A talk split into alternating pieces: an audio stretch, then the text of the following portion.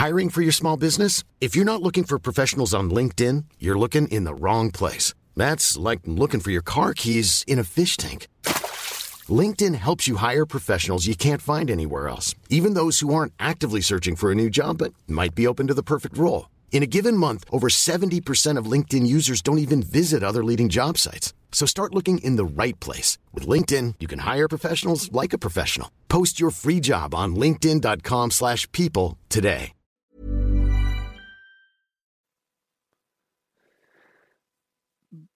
Bonsoir. Alors, est-ce que ça marche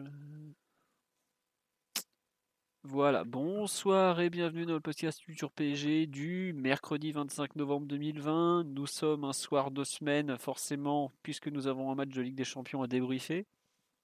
C'est pas, on va pas revenir sur le formidable OM Porto de ce soir, mais on va plutôt revenir sur le, comment dirais-je, peu glorieux, Non moins formidable. le non moins formidable PSG Leipzig d'hier soir. Match euh, conclu par le score extraordinaire de 1-0 en faveur du PSG, grâce à un penalty en début de match.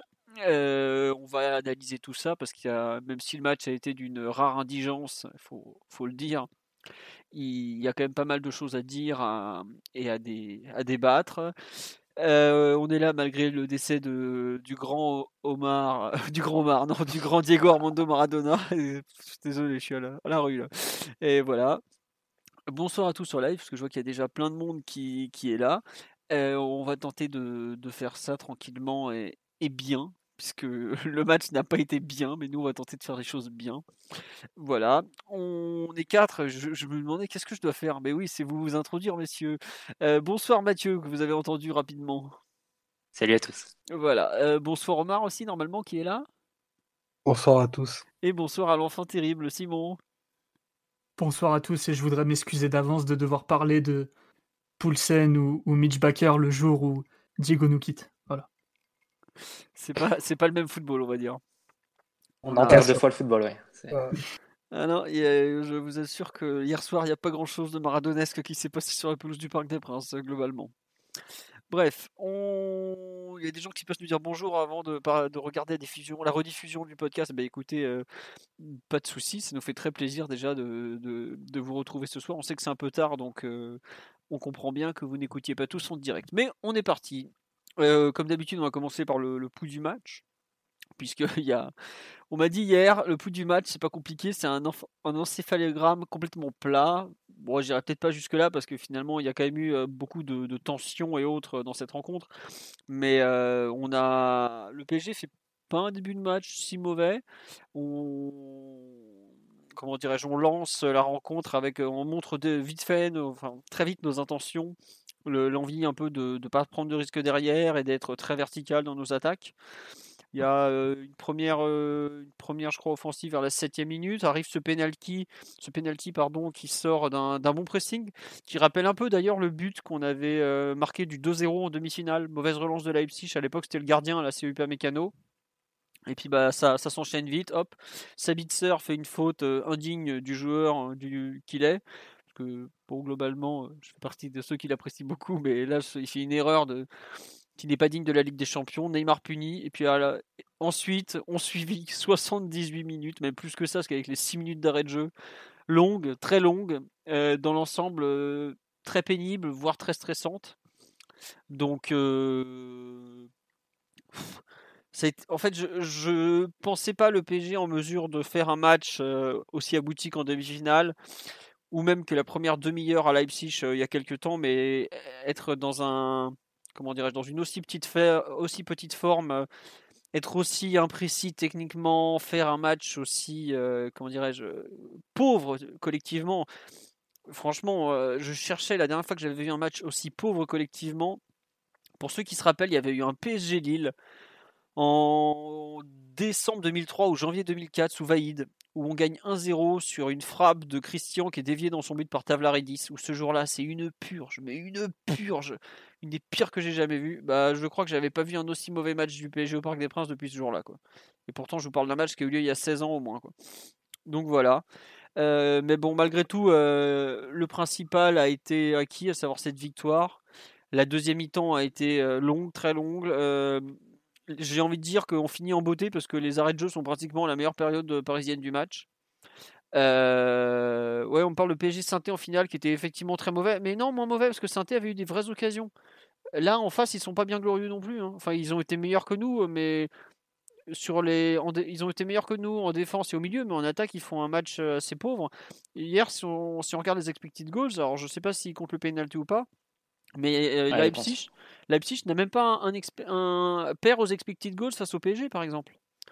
Donc, euh, Ouais, c'est- ça, c'est ça aussi, excuse-moi, je te coupe, c'est aussi le, la, la rançon quand t'alignes Poulsen euh, et Sorloth, quoi. C'est Ouais. c'est- assez logique que, que, que le volume d'occasions créées par ces deux attaquants, au demeurant fort, fort sympathiques, soit, soit très faible. En face, il y a, il y a un peu plus de qualité supposée et de Ouais. référence. c'est sûr. Non, Donc, mais euh, voilà. Euh, Hein, globalement, euh, les, les, je trouve que les deux lignes d'attaque ont été pitoyables. Euh, vraiment pitoyables. Nous, je crois, on fait, euh, on dit, on doit, je crois qu'on fait 1,30 à 0,90 sur les expected goals, mais t'enlèves le péno, tu dois être à 0,5, 0,4 ou un truc du genre, quoi. Mais oui, enfin bref, le match a été globalement indigne de la Ligue des Champions, j'ai pas honte de le dire.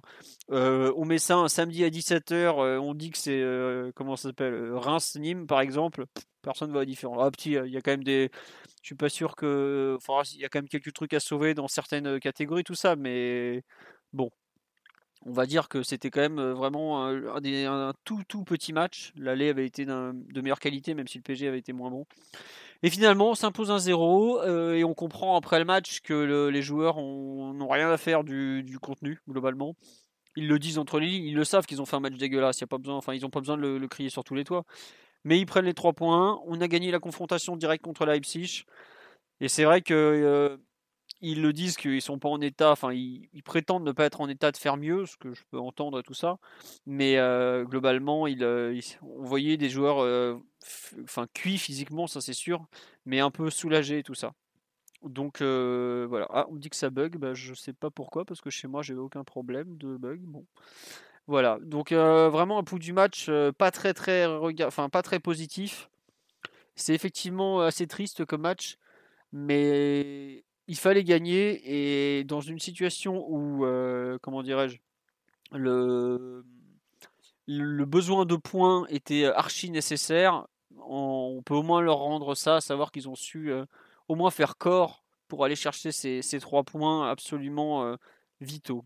Maintenant, ce n'est qu'une des trois finales qui nous attend, notamment celle de mercredi prochain avec Manchester qui à mon avis sera un match bien plus compliqué parce que devant, euh, ça sera pas Forsberg et Poulsen qui rateraient une vache dans un couloir, mais plutôt Rashford, euh, Cavani et autres qui ont quand même un certain talent devant le but. Voilà mon, pouls du match, un peu, euh, je, c'est assez long. Euh, Mathieu, Omar, Simon, je vous laisse la parole. Allez-y, je vous laisse commenter un peu ce formidable PSG Leipzig. Bah, puisque c'est un match qui est marqué par un, taux de possession historiquement bas du PSG, ce QSI au parc, euh, 37% depuis, euh, depuis le match de 2017 face au Bayern. Je me suis posé un peu la même question que sur ce match-là, qui avait été aussi marqué par une ouverture du score rapide, puisqu'on marqué par, euh, Alves à la première minute. Je me suis demandé dans quelle mesure le plan parisien était euh, choisi, voulu, euh, délibéré, ou bien aussi une conséquence de, l'évolution du scénario du match et du fait d'avoir marqué assez tôt. Et en fait, quand tu prends le match, je pense que c'est d'abord une conséquence des, des limites parisiennes, et en particulier des, des limites physiques de, de l'équipe. Je pense que c'est un match qui ne peut pas se comprendre sans, sans évoquer l'état physique du groupe et, tout simplement un PSG qui est. Je Ouais. me permets de te couper, c'est que sur ce point, tu as deux choses qui sont ultra Mm. fortes, je trouve, enfin, qui sont un peu passées inaperçues. C'est qu'après le match, tu as Tourelle en conférence de presse, je vous l'ai retranscrit sur, sur Culture en intégralité, comme, en intégralité pardon, comme d'hab, qui dit on n'a pas joué en 4-4-2 parce que les joueurs eux-mêmes disent qu'ils sont pas en mesure d'assumer physiquement un 4-4-2. Quoi. Donc on en est là à un point où tu, tu peux même pas jouer dans certains systèmes parce qu'ils savent qu'ils peuvent pas tenir. Et autre point, tu as quand même Paredes qui a déclaré que en gros, il disait on pouvait pas jouer des 1 contre 1 et euh, on est euh, d'où ce match euh, minimaliste et un peu euh, bah, dégueulasse quoi. Donc euh, vas-y, je te laisse continuer. Mais donc euh, enfin mais- eux-mêmes le disent que physiquement euh, ils savaient qu'ils étaient face à une équipe qui est deux crans au-dessus d'eux et qui est pourtant pas encore dans sa meilleure forme quoi. Et du coup, ça a donné un match éminemment d'attente de la part du PSG. On particulier évidemment encore plus après, après l'ouverture du score. globalement, le PSG se contentait d'aller presser les, la relance adverse uniquement sur les, les phases arrêtées, entre guillemets, c'est-à-dire sur les 6 mètres. Mais globalement, dès que la psyche, c'était une action, il y avait un repli très sage au niveau entre bas et médian, on va dire, du bloc, et avec une très faible pression sur la première ligne de la psyche qui est organisée autour des trois défenseurs, euh, Mokiele, Konaté et Upamecano. Euh, par contre, là où ça a été plus décevant et là où ça peut pas être corrélé au physique, c'est sur la pauvreté des sorties de balles du PSG. Et il n'y a aucun souci quant au fait de, proposer un match d'attente ou même un bloc bas. Après tout, la psyche, enfin, on l'avait dit aussi en avant-match, c'est une équipe qui manque énormément de talent individuel offensif. Il me semble que sur les derniers matchs de Bundesliga, c'est un peu ce qu'avait présenté Omar lundi. Ils avaient été aussi en difficulté sur, euh, sur les phases d'attaque de, de, placée. Francfort les a euh, attendus dans leur mm. camp et c'est exactement ce que le PSG a fait. Gladbach avait fait un peu pareil. Et c'est typiquement le genre de scénario où le manque de talent, surtout dans les 30 derniers mètres, au moment de, se mettre en position de conclure, et, leur fait mal. Quoi. Ils n'ont pas vraiment mm. remplacé Werner ni Chic, et, ça se voit. Sorlotte est très décevant. Donc voilà. Même, même les milieux offensifs qu'ils ont derrière l'attaquant, que ce soit Olmo, Forsberg ou Nkunku, voilà, ça manque un peu de, de qualité euh, euh, différente, on va dire, en Ligue des Champions pour faire la, pour faire la différence. Ils ne l'ont pas, et Paris a pu malgré tout être assez commode euh, dans, dans cette défense. Euh, de, son avantage de score. Et même en laissant venir Leipzig, ben, tu t'exposes évidemment à des frappes de loin, comme ça avait été le cas au match aller. Mais au fond, il n'y a pas énormément de situations très chaudes dans la surface. Il y a un ou deux centres comme ça par mi-temps peut-être. Mais au-delà de ça, ça a été plutôt bien géré par, les défenseurs du PSG qui pourtant n'alignaient pas des joueurs forcément euh, très. Euh, qui présentent pas forcément d'énormes garanties sur, les phases de défense basse. Mais là où ça a été plus décevant du côté du PSG, et là où ça ne peut pas être corrélé au niveau du physique, c'est évidemment sur les phases de relance. Euh, quand tu présentes un plan euh, euh, de repli bas, de, défense, etc., il faut que ce soit un minimum accompagné d'un plan de ressortie rapide. Pour le PSG, ça s'est longtemps résumé au fait de balancer loin devant, en espérant que Mbappé ou Neymar chope le ballon et, ensuite fasse la différence.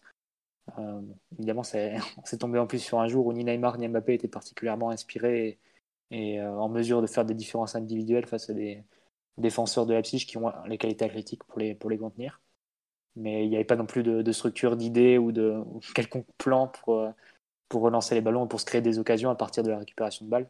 Paris s'organisait autour d'une relance à 3 avec Danilo entre les centraux, on a peiné à comprendre quels étaient les avantages compétitifs et, structurels que ça pouvait procurer, puisqu'on a rarement réussi à trouver Paredes Herrera dans le dos de la première ligne de pression. Quand c'était le cas, ils étaient souvent obligés de remettre en retrait, et l'action ne pouvait pas forcément évoluer vers, vers Neymar et Mbappé. Donc, euh, de ce point de vue, c'est là, là où a été le, plus décevant côté PSG. Euh, le fait de ne pas étirer un peu plus cette possession de 38% pour pouvoir ensuite soit temporiser et garder le contrôle du match par le ballon, carrément pour aller procurer plus le, danger côté, côté Leipzig. Donc c'est là où a été vraiment décevant le, PSG, très pauvre et, dans des proportions qui sont très rares euh, sous QSI. Mais bon, c'est au final la, victoire donne raison. Euh, et maintenant, c'est clair qu'il faudra quand même montrer plus à, à Old Trafford, puisque bon, c'est, on avait fait beaucoup de, on avait mis beaucoup d'emphase hein, autour de, ce match-là, de, ce match face à Leipzig. Et de fait, c'était une première balle de match.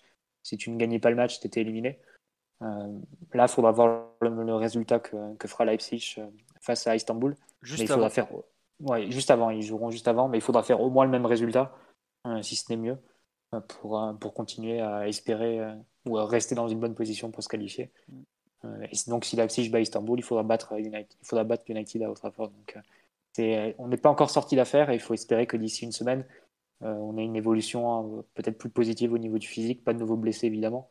Mais les quelques rares bonnes nouvelles qu'on a vues hier, que ce soit l'entrée de Kim, l'entrée de Verratti évidemment, se confirment et que les autres joueurs qui étaient en, délicatesse hier gagnent un peu de rythme, que ce soit Neymar ou Mbappé notamment. Donc, ça sera confirmé du coup dans une semaine, mais sur le match d'hier, on retiendra le résultat et, pas grand chose d'autre. Très bien. Long, long euh, deuxième coup du match. Non, mais plus orienté terrain, effectivement. Et euh, tu as commencé à évoquer le, souci de la relance, de la tenue du ballon, de, l'attaque et tout ça. Moi, je te rejoins sur le fait que Leipzig les attendre bas et leur laisser des miettes vu qu'ils manquent de talent, c'est pas forcément un mauvais plan. Au contraire, je pense que quand tu n'as pas les moyens techniques et physiques d'aller jouer très haut, les acculer chez eux, euh, vaut mieux les mettre dans l'inconfort. mais bon, disons que l'inconfort, on, s'est aussi retrouvé dans l'inconfort vu comme on galérait à sortir le ballon. Omar ou Simon sur l'analyse collective un peu générale Qu'est-ce que vous voulez rajouter? Oui, Omar, vas-y. Bah, vous, avez, vous avez été tous les deux très complets. effectivement, c'est un, résultat qui est vital, un, résultat fondamental, un résultat qui, peut peut-être donner au groupe le, surplus d'espérance et, d'énergie dont, il a l'air d'avoir beaucoup besoin. Néanmoins, tu vois, ce, résultat, au-delà au -delà de, la, logique purement arithmétique, il ouvre quand même une, une infinité de questions auxquelles tu as, des réponses pas très satisfaisantes ou, incomplètes. Mathieu parlait justement tout à l'heure de manière assez juste de, notre incapacité à, sortir la, à ressortir la balle et à créer un peu de déséquilibre. c'est quand même au-delà, au-delà même des, critères physiques, c'est quand même quelque chose de, probant dans le mauvais sens du terme que, que le PSG ne soit capable de produire qu'un seul tir en, plus de 80 minutes sur un terrain. franchement, j'ai beau, me tourner dans, tous les sens, j'ai aucun souvenir d'une prestation équivoque dans les dix dernières années. Vous, vous, parliez d'un plan de jeu peut-être avec une, une volonté d'être bas. C'est totalement l'inverse de ce que Tourol avait annoncé en, conférence de presse la veille, puisqu'il évoquait plutôt le courage d'aller marquer des buts. Et on s'est euh, retrouvé à, faire une prestation très, bah, totalement inverse. Hein. Peut-être, il n'est pas obligé d'être honnête en, conférence de presse, mais pour le coup, il y a une, il y a une vraie. Je te confirme. Ouais, non, c'est sûr, mais pour le coup, il y a une distorsion totale entre, entre ses, propos et, ses propos et la production. Donc, euh, voilà, si c'était un, coup de bluff, c'est bien joué, mais j'ai un peu de peine à croire parce que il y, a des, y a des choses d'une telle indigence que la première séquence à, plus de 5 passes, qui a eu lieu à la, à la 89e minute, a été bah, unanimement saluée, en fait, tellement nos, nos repères collectifs en ce moment sont, sont bas. après, tu parlais de, de l'attitude moi, j'ai un peu du, du mal de, à le lire de, de cette façon-là, parce que, en fait, je trouve que l'attitude collective, elle est, elle est pas du tout partagée, en fait, euh, par la majorité, et que les, les leaders qui devraient être un peu les, les garants et, les animateurs de ton, de ton identité et de ton, de ton idée de jeu sont totalement euh, décorrélés de, de ça et semblent jouer euh, bah, une, une, autre partition. Et ça fait un, un, orchestre un peu, un peu, un peu dysfonctionnel. Alors, euh, ça a tenu. Euh, et vraiment, euh, faut vraiment s'en féliciter et pas s'en excuser, comme, euh, comme le disait Tourelle. Mais personnellement, cette production insipide au, au possible, bah, elle peut pas, elle peut pas être rassurante. Même si tu te caches bah derrière trois points, un penalty obtenu en, tout début de match, parce que ben, bien qu'étant très très attaché à la notion de résultat, hein, on est on est dans du sport de, de haut niveau. le résultat dit jamais tout et surtout le résultat généralement il provient de, cohérence dans tes, dans tes prestations, de, clarté dans tes idées et surtout de, de plans de jeu qui sont qui sont un peu rodés. Et aujourd'hui, euh, si, on est très honnête et euh, si on défend pas une, chapelle, ce qui peut arriver hein, au sein des, supporters euh, que nous sommes, on peut pas se dire de manière très très froide et très lucide que ce qui se passe au PSG en ce moment est, suffisant au regard des, des, ambitions du club, des non alignés et des capacités intrinsèques des joueurs. Le, le rendu des, des 11 ou des, ou des 16 qui sont concernés par les matchs est aujourd'hui trop faible, faible à un point où euh, ben, Leipzig passe pour, euh, pour un cadre européen, alors que ben, c'est, c'est même pas un club qui a cette ambition-là et cette prétention-là. Je pense que Leipzig, ne, au, moment du tirage du groupe, ne se dit pas qu'ils vont venir au Parc des Princes pour garder le ballon pendant, pendant 82 minutes c'est ce qui s'est passé. Et ça, euh, peut-être que les yeux dans les yeux dans le vestiaire, ils se le disent. Au-delà de toutes les, considérations de physique, de blessure, euh, d'injection, d'infiltration, bah, ça peut pas être normal en fait. Non, mais tu vois, pour, pour compléter ce que tu dis, il y a un truc très simple.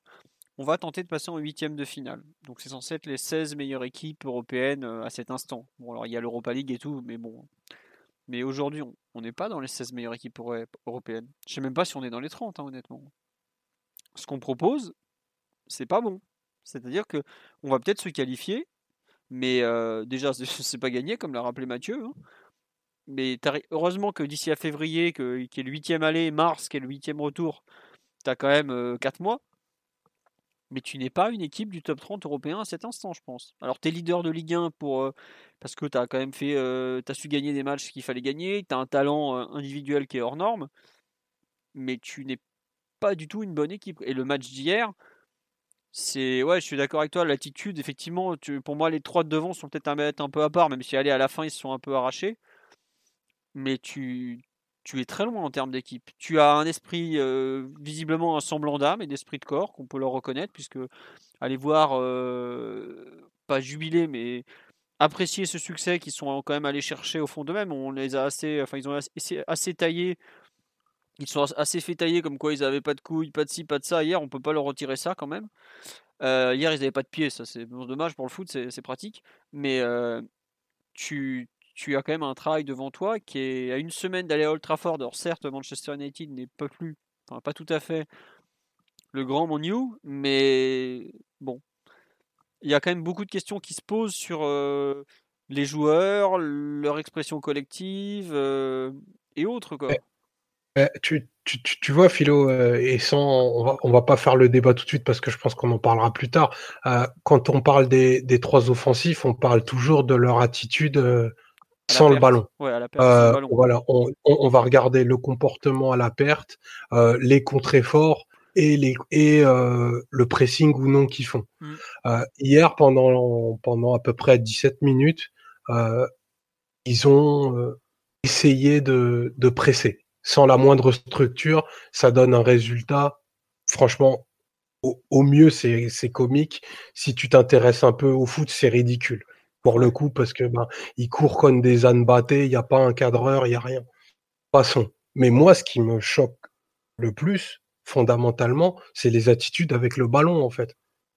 Les attitudes avec le ballon de Neymar hier, c'est un sketch. Il faut, il faut se le dire, c'est un sketch.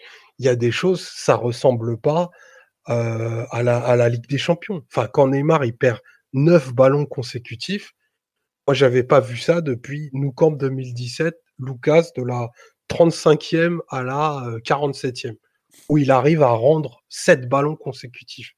Et Neymar, c'est un truc, ça ne le dérange pas en fait. Mm. Et les autres autour aussi.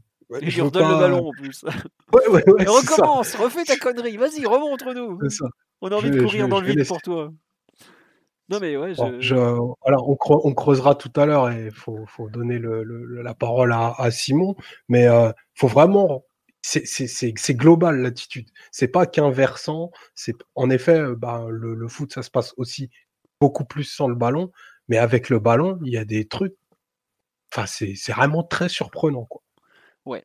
Simon, euh, tu, tu veux ajouter quoi, mon grand? Dis-nous tout. Non, mais je suis d'accord avec tout ce que vous avez énoncé, déjà. Et peut-être pour rentrer un peu plus dans l'approche collective, euh, ce qui a été le plus douloureux peut-être à voir, c'est ce qu'on a produit avec Ballon, en effet. Parce que qu'on soit forcé, entre guillemets, de défendre en 7 plus 3, qu'on soit capable de résister à Leipzig, qui est une équipe euh, limitée comme tout offensivement, qui a très très peu de ressources. Globalement, Nkunku est pas super en forme et qu'ils sont pas capables de remplacer un peu les talents qu'ils avaient comme Chic et, Werner, bah, il va, va pas se passer grand-chose, et c'est ce qu'on a vu. On parle quand même d'une équipe qui, avec euh, une large possession, une domination territoriale, beaucoup de monde près de la surface adverse, n'a eu aucun tir cadré du pied dans l'intérieur de la surface.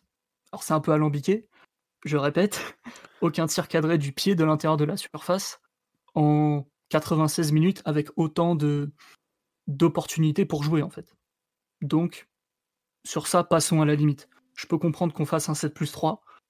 Euh, dès qu'on a des offensifs qui rechignent à l'effort euh, collectif, c'est des choses qu'on voit. ça date d'Unai Emery, ça date pas d'hier. Donc euh, c'est un peu le risque avec ce genre de composition du PSG, surtout quand on est en, en 4-3-3 comme c'était le cas au coup d'envoi. Par contre, avec ballon, le fait d'être aussi sensible, d'avoir aussi peu de ressources, et surtout d'être autant dans le manque de lucidité, le manque de clairvoyance, voire parfois dans une espèce d'urgence et de panique, ça c'est plus inquiétant. Parce que on sait que ton rendement technique dépend aussi de, ta capacité physique du moment, de ta forme. Par contre, euh, voir les choses qu'on a vues, et c'est beaucoup de joueurs, c'est la, majorité des joueurs, en réalité, là ça m'inquiète. C'est-à-dire qu'avec le ballon, on a eu une espèce de d'adaptation, on va dire, où Danilo avait le rôle de Marquinhos il y a deux ans, parce qu'il défendait comme un milieu de terrain et qui jouait comme un troisième défenseur central. Donc on, passait du 4-3-3 au 3-4-3 un peu, avec Danilo qui décroche, un double pivot, Paredes Herrera, et les attaquants euh, très dans l'axe, euh, très axiaux pour recevoir du jeu entre les lignes. En réalité, on n'a presque aucune bonne action qui provient de, de ce genre de relance. Euh, tu l'as peut-être vu deux ou trois fois, et je compte les arrêts de jeu où on remet le pied sur le ballon pour voir une, équipe enchaîner un peu les passes et se mettre dans le sens du jeu d'une manière un tout petit peu cohérente en, ayant battu le, pressing ou du moins le bloc adverse. Que Leipzig, sans faire grand-chose, c'est-à-dire qu'ils avaient un 4-4-2, plutôt en zone, plutôt sécurisant dans, dans, dans, l'esprit, n'a pas eu à prendre beaucoup de risques, à jouer très haut, à mettre une intensité de malade pour euh, totalement te faire déjouer en fait. Et alors que tu avais quand même, à mon avis, moyen de faire mieux. Euh, par exemple, quand on voit le match de Neymar, Neymar est apparu assez souvent quand même, mais à aucun moment, très peu en tout cas, il a su se rendre disponible de manière assez simple quand Abdou Diallo avait la balle par exemple. Sachant que tu as Paredes qui est bloqué dos au jeu dans un rôle qu'il aime pas beaucoup avec soit Olmo soit Aydar après à sortir sur lui. Euh, que tu as Herrera qui est euh, sur ce genre de match assez inapte au football. Que tu as Baker qui, quand bien même, a été largement ignoré par ses partenaires. C'est-à-dire que Paredes ne lui faisait jamais la passe. Diallo lui faisait la passe au minimum. Neymar pareil. il rate pratiquement 50% de ses passes on parle d'un latéral, c'est-à-dire le poste où tu as le plus d'espace sur le terrain en Ligue des Champions qui rate 55% de ses passes. Ça, c'est des failles techniques en fait qu'on ne devrait pas voir. C'est de la science-fiction à ce niveau-là, c'est pas possible. Donc, euh, techniquement, avec le ballon, il y a des choses que, que tu que tu dois pas voir en fait, c'est pas possible. Et pour finir l'exemple de, Diallo, c'était lui en gros ton homme libre pour relancer. Et on sait qu'il a une bonne relance et de la personnalité. Il a jamais eu vraiment d'options face à lui, ou très peu. Paredes, pareil. Et encore, lui, techniquement, il a été beaucoup moins sûr que d'habitude, on va dire. Euh, au-delà du fait qu'il a eu du mal à se rendre disponible, que tu aurais pu en faire ton relanceur principal, par exemple en le mettant dans la position de Danilo, ou quelque chose comme ça, j'avoue que techniquement, il, a laissé à désirer sur euh, un peu trop de, gestes qu'il est capable de, réussir d'habitude. Donc c'est vraiment pour dire que toute ton équipe, en fait, a été beaucoup trop décousue, non inspirée, à la limite du pathétique avec le ballon et je trouve très peu de joueurs de, de ce marasme en réalité. Parce qu'entre les joueurs qui se sont cachés, les joueurs qui ont été totalement ignorés ou invisibles comme Baker ou Florenzi, et les joueurs qui ont été catastrophiques comme bah, Baker un petit peu, euh, voire Neymar, voire Di Maria, ça c'est ça me reste un petit peu plus en travers de la gorge, on va dire. Que, que Leipzig soit autant dans le confort pour, euh, pour te, te dominer ta relance en fait et ton attaque, c'est pas, c'est pas normal. C'est pas normal. Et on a été euh, soumis à des recours qui, qui sont indignes de, du PSG, en fait. Il n'y a pas grand-chose qui justifie que Navas soit obligé de dégager vers Mbappé, qui est au duel avec Mécano et Konaté, qui font euh, respectivement 1m85 et 1m93. C'est pas normal. Ouais, non, mais il y a eu beaucoup de choses euh, qui n'ont pas fonctionné en général. Hein. Sur l'aspect collectif, moi, on a parlé de l'incapacité à la relance, mais le nombre de fautes techniques qu'ont fait euh, tous les joueurs, je trouve que c'est, enfin, j'ai rarement vu ça. Quoi. Est-ce qu'ils se sont euh, trop mis la pression? Est-ce qu'ils avaient peur euh? Mais même un mec comme Florenzi, qui est quand même plutôt un latéral que j'estime techniquement, quoi, il, a rien fait. Quoi. Enfin, il, il a. Bah, il balançait à chaque fois. Ouais, c'est ça. Il. Mais même les contrôles. Ouais, voilà, même les contrôles, même le, il y a, enfin, j'ai l'impression qu'ils avaient été conditionnés pour pas perdre le ballon dans les 30 derniers mètres limite ils ont été surconditionnés parce qu'ils en, ils en ont rien fait quoi. Après euh, Navas. Après, c'est pas une mauvaise idée parce que du côté Leipzig, ils auraient peut-être mieux fait de se conditionner aussi parce que sur les trois matchs qu'on a joué face à, face à eux, à chaque fois ils nous ont, ils nous ont vraiment donné en cadeau des, des relances dans leurs 20-30 mètres euh, pour se créer des occasions, même des buts. L'identité de l'équipe ça. Non mais voilà. Je, pense que c'est une limite d'ailleurs très très ciblée sur sur Upamecano qui, qui qui rend quand même un nombre incalculable de, de, ballons dans, dans ces 30 mètres. Bon, il, il compense par d'autres d'autres immenses qualités, mais ça c'est un, un, vrai défaut de, de son jeu. Mais enfin, là, là où moi j'ai un peu de mal à comprendre, c'est que vraiment la, la zone de dangerosité d'une de, d'une équipe comme Leipzig, en fait, elle est très peu axial euh, parce que Poulsen sert, euh, sert un peu de, de point de, de, point de fixation et il est surtout là pour ouvrir des, des espaces pour les milieux qui viennent qui viennent repiquer à l'intérieur ce qu'ils ont assez ce qu'ils ont assez bien fait en, en, en début de match et euh, il y avait il y avait de la place et il y avait du temps pour jouer. Moi, j'ai pas trouvé euh, que le pressing de de Leipzig était quelque chose de de, de délirant, euh, d'étouffant.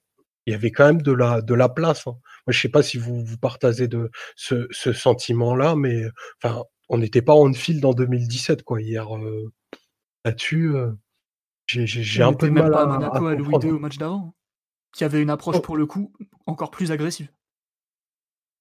Oh, c'est clair, c'est vrai qu'il y a des, il y a des, il y a des similitudes. Enfin, tu vois, tu vois un joueur comme Olmo, comme Olmo, il n'a pas eu tant de mètres que ça pour, pour, pour s'incorporer.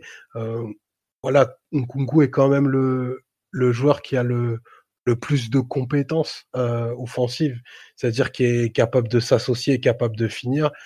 Les autres, c'est quand même, enfin, c'est très, c'est très limité. Hein. C'est Mathieu qui faisait un parallèle avec une équipe comme Rennes.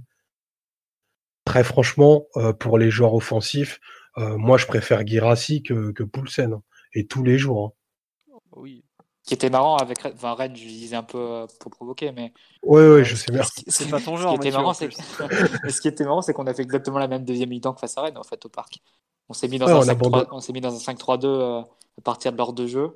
Euh, cette fois, c'était Danilo qui était devant la défense. Face à Rennes, il était, il est, Danilo dans, dans la ligne des trois défenseurs hier, alors qu'il était devant la défense face à Rennes. Là, c'était Paredes hier. Mais globalement, c'était c'était le même, le même type de situation. C'est-à-dire que tu acceptais complètement de, de laisser le ballon à l'adversaire et tu, et tu regardais l'adversaire ne rien en faire, euh, en comptant sur le manque de talent et, de, de déséquilibre que pouvaient avoir les, les, joueurs en face. Donc, euh, on va dire que c'était un peu la, zone de confort qu'on a pu trouver sur le match d'hier. C'est peut-être aussi une zone dans laquelle on s'est trouvé confortable et commode, entre guillemets, c'est-à-dire qu'on ne sentait pas vraiment de danger.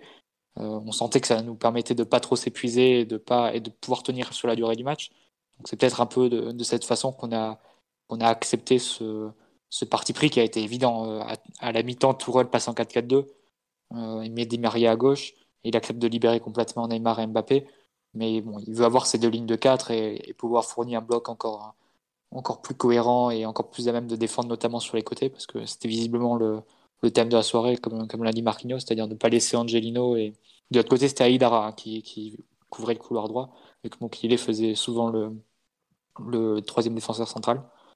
Et, et ça s'est encore accentué avec le passage en, en 5-3-2, euh, où là, pour le coup, Florenzi et Bakker étaient les adversaires directs de Haïdara et de, et de Angelino. Donc oui, c'était évident le parti prière. Mais je pense, là encore, comme on l'a dit, euh, je pense pas que ce soit critiquable ou forcément un mauvais calcul de, jouer de cette façon-là. Le plus embêtant, c'est que c'était pas du tout accompagné d'un plan avec ballon. Et bon, évidemment, quand on prenait très peu de risques à la relance, il y avait assez peu de, de chance, entre guillemets, de, de, provoquer des pertes de balles dans nos 30 mètres et donc de, euh, de, permettre à la psyche d'avoir des récupérations hautes et donc des, des situations en déséquilibre et, et potentiellement des, des, situations où ils peuvent attaquer en nombre. Là, ils étaient plutôt dans des situations où ils devaient attaquer placés, donc pas des situations où ils étaient très, très habitués à le faire ou, ou avec la suffisamment de qualité pour le faire.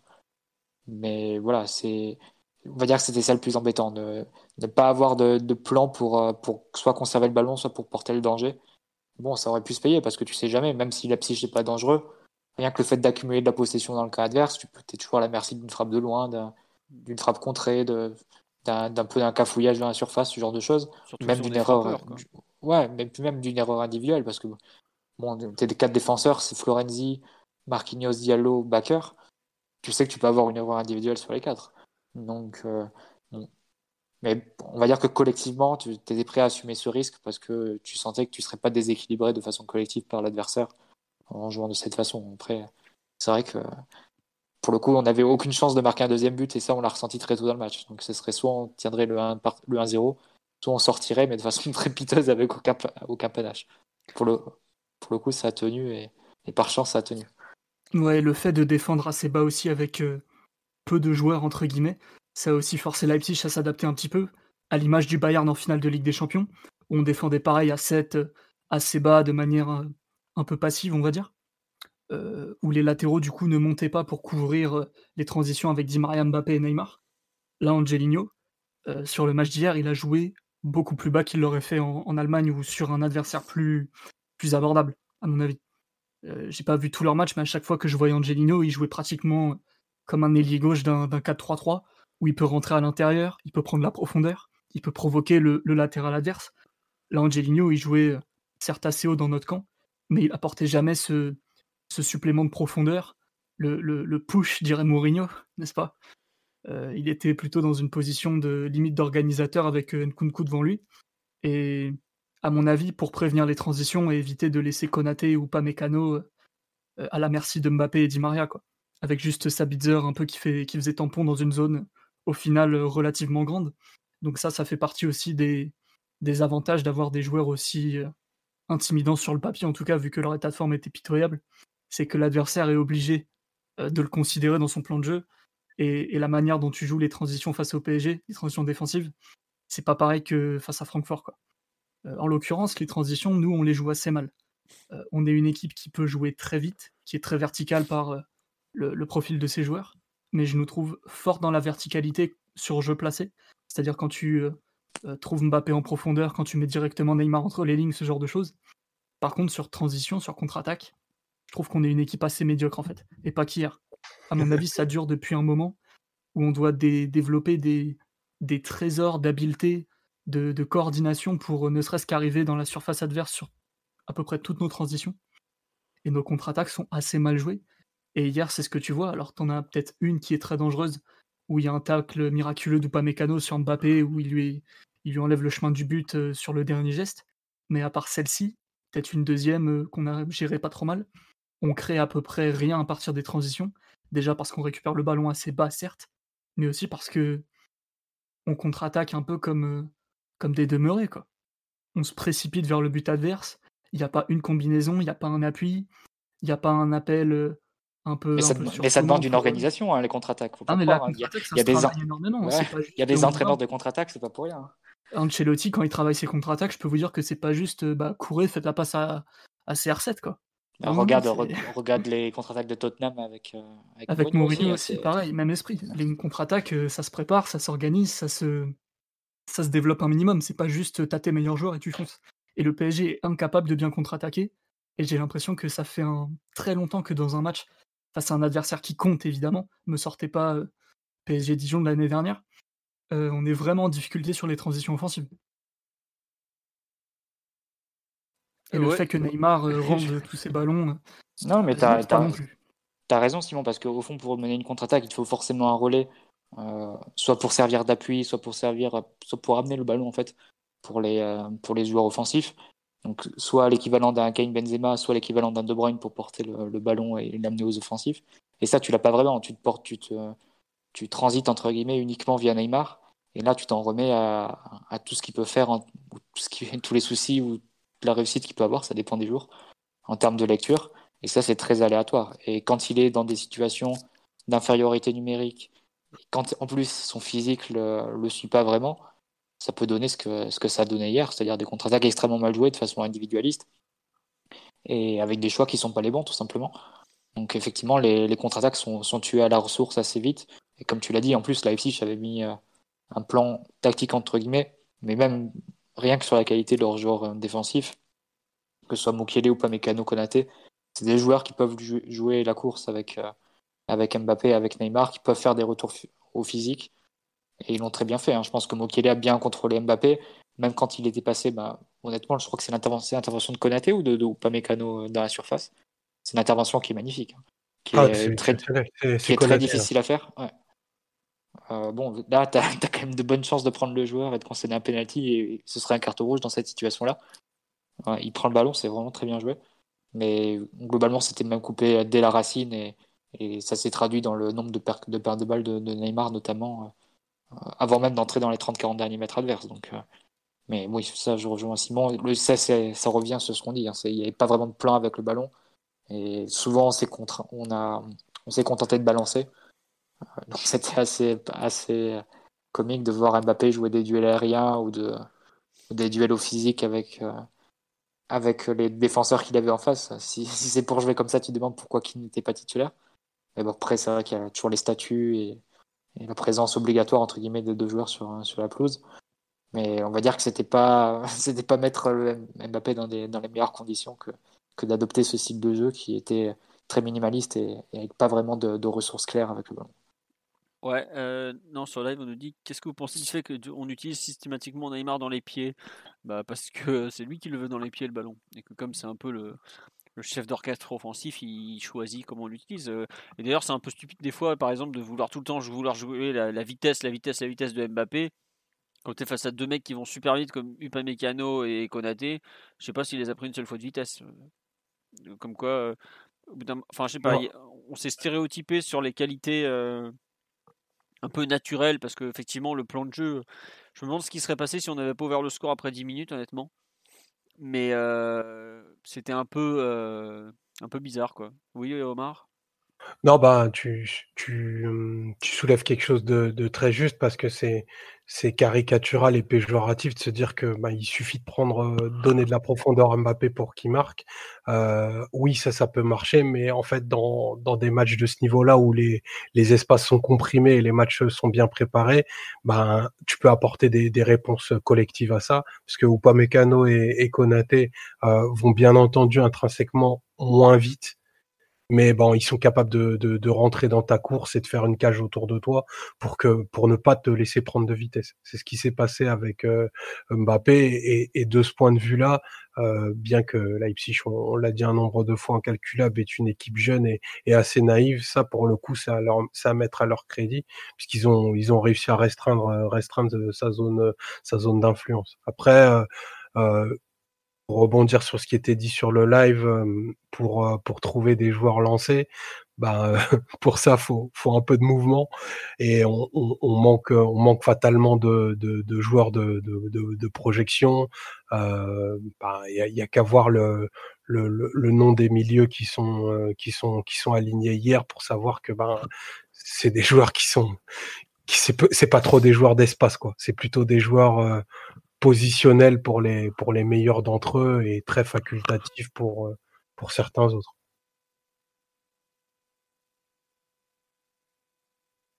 Excusez-moi, je, je... De retour Non, non, non, ouais, puis j'ai fait peur à des gens en partant, revenant. Bref, c'est une longue histoire. Euh, plus longue que prévu au départ.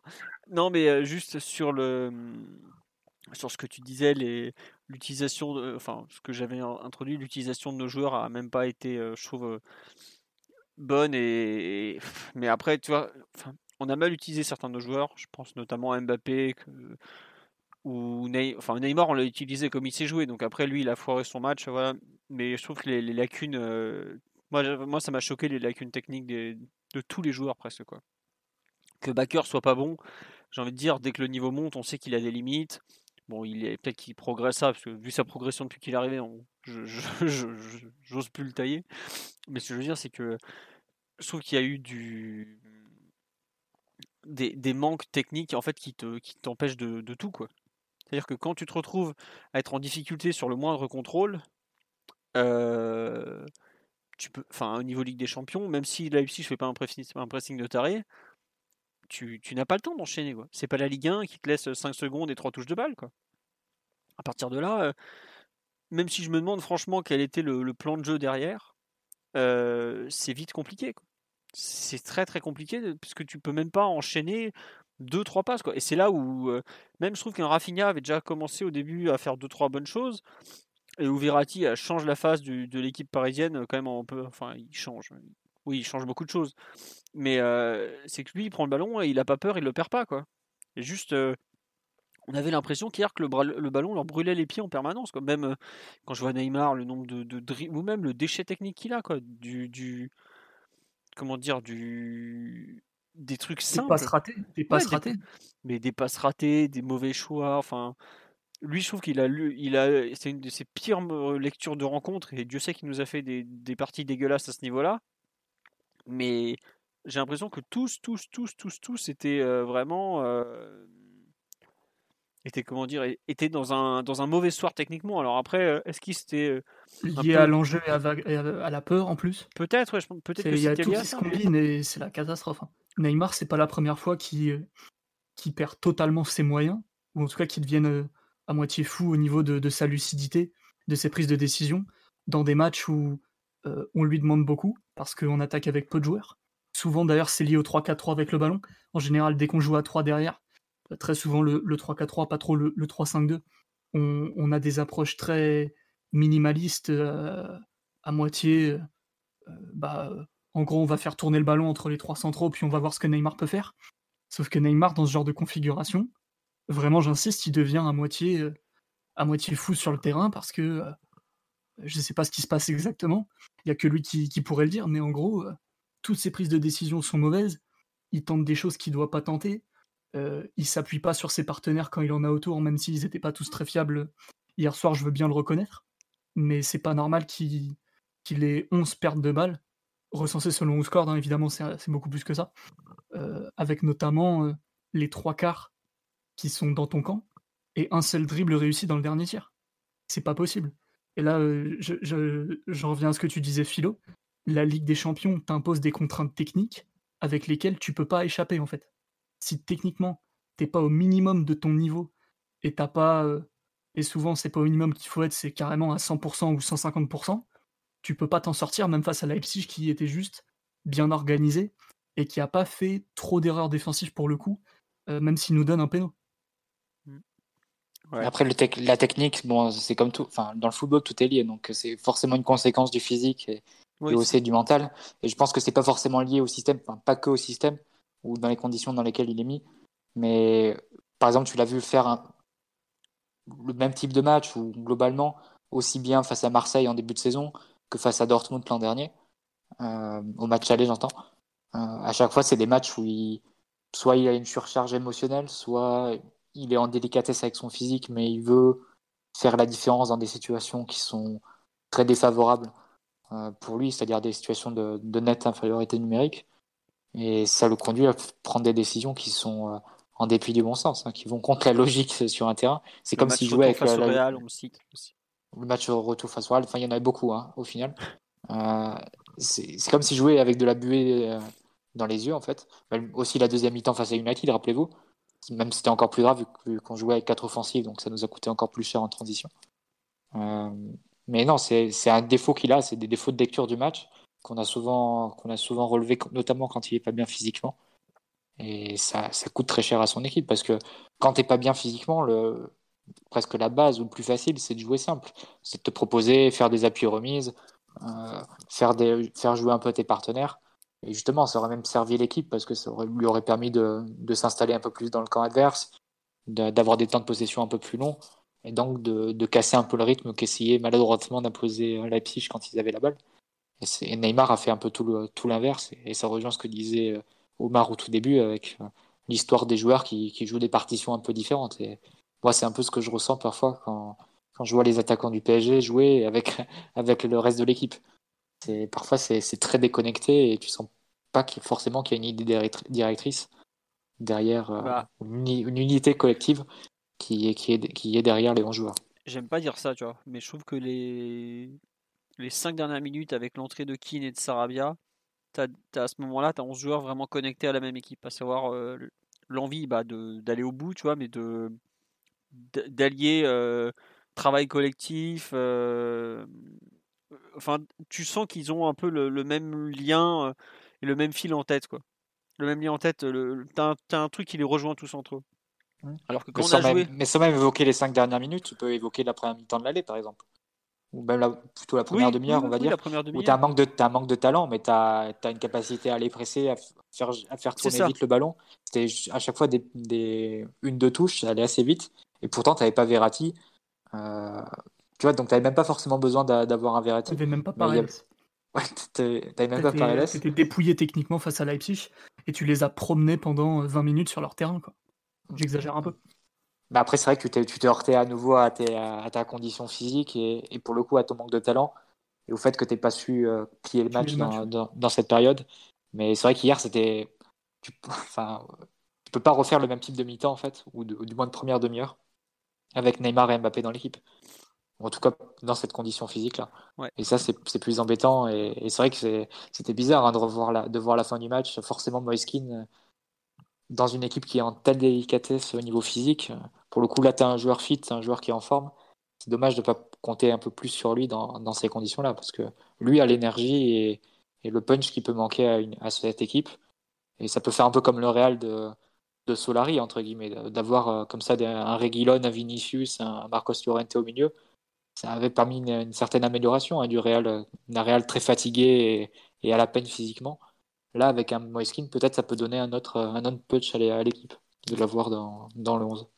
Bon, on va, on va voir à moyen terme. Après, euh, tu vois, euh, Danilo, il est arrivé, il est censé apporter. Enfin, lui, il a fait toute la prépa avec Porto. Euh, il, a, il a aucun punch. Quoi. Florenzi, pareil, il, est, il a pas fait tout le Final 8, tout ça. Et le punch, il, Enfin, le punch, euh, on dirait qu'il l'a bu, quoi, j'ai envie de te dire. Parce que là, euh, c'est ça qui est fou, c'est que tu as l'impression que même ceux qui sont là depuis peu de temps, ils n'arrivent pas à avoir le à donner ce, petit, ce petit truc en plus qu'ils qui, devraient, puisqu'ils n'ont pas été mangés par les, par les mois précédents. Quoi. S'ils étaient vraiment super forts, ils seraient pas allés au PSG, hein, comme dirait Vaïd. non, mais si, parce que euh, là, on parle juste d'un. Tu vois, Moiskin, il est ok, il est que prêté mais il n'a pas beaucoup joué non plus l'an dernier, c'est vrai, mais tu vois, Danilo, normalement, il a fait toute la prépa avec Porto, il devrait pas être, entre guillemets, autant en souffrance que les autres, quoi. Danilo est, excuse-moi Philo, mais sur hier, il est, enfin c'est pas pour moi c'est pas le premier à incriminer. Non non non non, sûrement pas. Il est, il est, il est, il est dans son rôle. Euh, il a plutôt, euh, enfin, il a bien fermé, il a bien fermé les espaces. Enfin, faut le considérer comme une digue, pas, pas, pas comme un joueur fonctionnel avec le, le ballon. Il n'est pas là pour le, pour le faire, faire vivre, mais dans la mission purement défensive et tenue de, de la ligne défensive, je l'ai trouvé, j'ai trouvé utile. Et pour moi, c'est, c'est, c'est la meilleure version de Danilo. Ceux qui en, ceux qui en attendent plus, je pense, hein, et je, je le dis. Euh, avec maintenant un peu de recul sur le joueur, se, méprennent parce que je crois pas qu'il ait beaucoup, beaucoup plus ou beaucoup mieux à, donner. Euh, voilà, si Simon on avait fait un, un descriptif assez exhaustif, enfin, force est de constater que Anzonzi nous ferait beaucoup plus de bien. On se souvient de cette, cette cette phase de début octobre où il était l'homme le plus recherché de France. qui lui a valu une fatwa de la communauté portugaise. Je peux vous dire que maintenant à Pedralta, on lui ouvre la porte. Hein. Il n'y a, plus de, a plus tout ça. Non, mais oui, euh, il y a, bon, y a, enfin, on a un peu parlé des individualités, du collectif et tout ça. Est-ce qu'on bascule clairement sur les, les perfs individuels peut-être ou vous voulez rajouter quelque chose sur l'aspect collectif? Parce que bon, ça fait quand même 52 minutes qu'on parle, de, qu'on parle des mmh. extraterrestres. Hein, quoi. Monde en parle. Je euh, sais que on a tous tendance à dire ce qu'on pense de Leipzig, qui est une équipe euh, qui est pas si forte que ça et, qui clairement n'est pas du tout en ce moment l'équipe qui a pu euh, intimider l'Atlético Madrid sur demi-temps par exemple, euh, même si c'était déjà pas l'équipe du siècle à ce moment-là. Par contre, le fait qu'on puisse défendre autant en ne faisant aucune erreur ou presque, j'avoue qu'à un moment donné, ça pouvait surprendre. Alors, pendant le match, on est un peu angoissé, on est un peu stressé, on n'a pas l'habitude de voir le PSG défendre autant. Et pour preuve, ça faisait trois ans en Ligue des Champions qu'on n'avait pas autant cédé le ballon à la maison. On n'avait pas l'habitude de voir le PSG défendre aussi bas, de devoir gérer autant de, ballons dans la surface ou au second poteau, surtout Santiago Silva. Donc ça, ça peut être un peu angoissant. En plus, les commentateurs n'aident pas vu qu'ils ont tendance à hurler à la moindre petite frappe qui part sur le périph. Mais en réalité, euh, c'est quand même bien qu'on ait pu défendre sans erreur. Et le fait de ne pas concéder de penalty, de ne pas concéder d'actions stupides entre guillemets, c'est déjà un truc qui, euh, en Ligue des Champions, fait toute la différence. Donc, bah, euh, bon, on peut quand même féliciter, entre guillemets, l'équipe de son rendement défensif vu les prédispositions naturelles des uns et des autres pour, pour la tâche, on va dire. Et Omar disait que Danilo s'en était bien sorti sur le volet défensif. Je dirais que les sept joueurs qui ont été impliqués défensivement, c'est-à-dire tous sauf Neymar, Mbappé, Di Maria, ont répondu, ont répondu présent défensivement, à part peut-être Herrera qui s'est déchiré peut-être un peu plus que les autres. Quoi. Ouais, encore. Enfin, pour moi, il À son tacle où il doit prendre rouge. Ah. en première mi-temps, il a un sprint un peu bizarre vers un mec qui rappelle son, son, erreur sur le, but de Nkunku au match aller où, où il libère un espace bizarre. Ça, c'est des détails qui m'ont déplu et dont les autres n'ont pas été forcément coupables. Ouais, mais tu vois, par exemple, sur le tacle où il peut prendre rouge, c'est un... pourquoi il fait tacle Parce que Neymar a fait n'importe quoi avant, qu'il y a un 0, qu'on est à la 83e minute. Et honnêtement, tu vois, c'est comme Kim Pembe qui prend rouge à l'aller pour pas qu'on prenne le 3-1. Bah, moi, c'est un tacle. Même s'il avait pris rouge, j'aurais dit, bah écoute, euh, tant pis. C'est pas comme euh, Thomas Meunier qui voulait pas prendre carton jaune parce qu'il allait rater le retour à Dortmund, quoi. voilà, non, mais t'as non, mais un joueur qui joue pour, euh, pour son équipe et un. Et...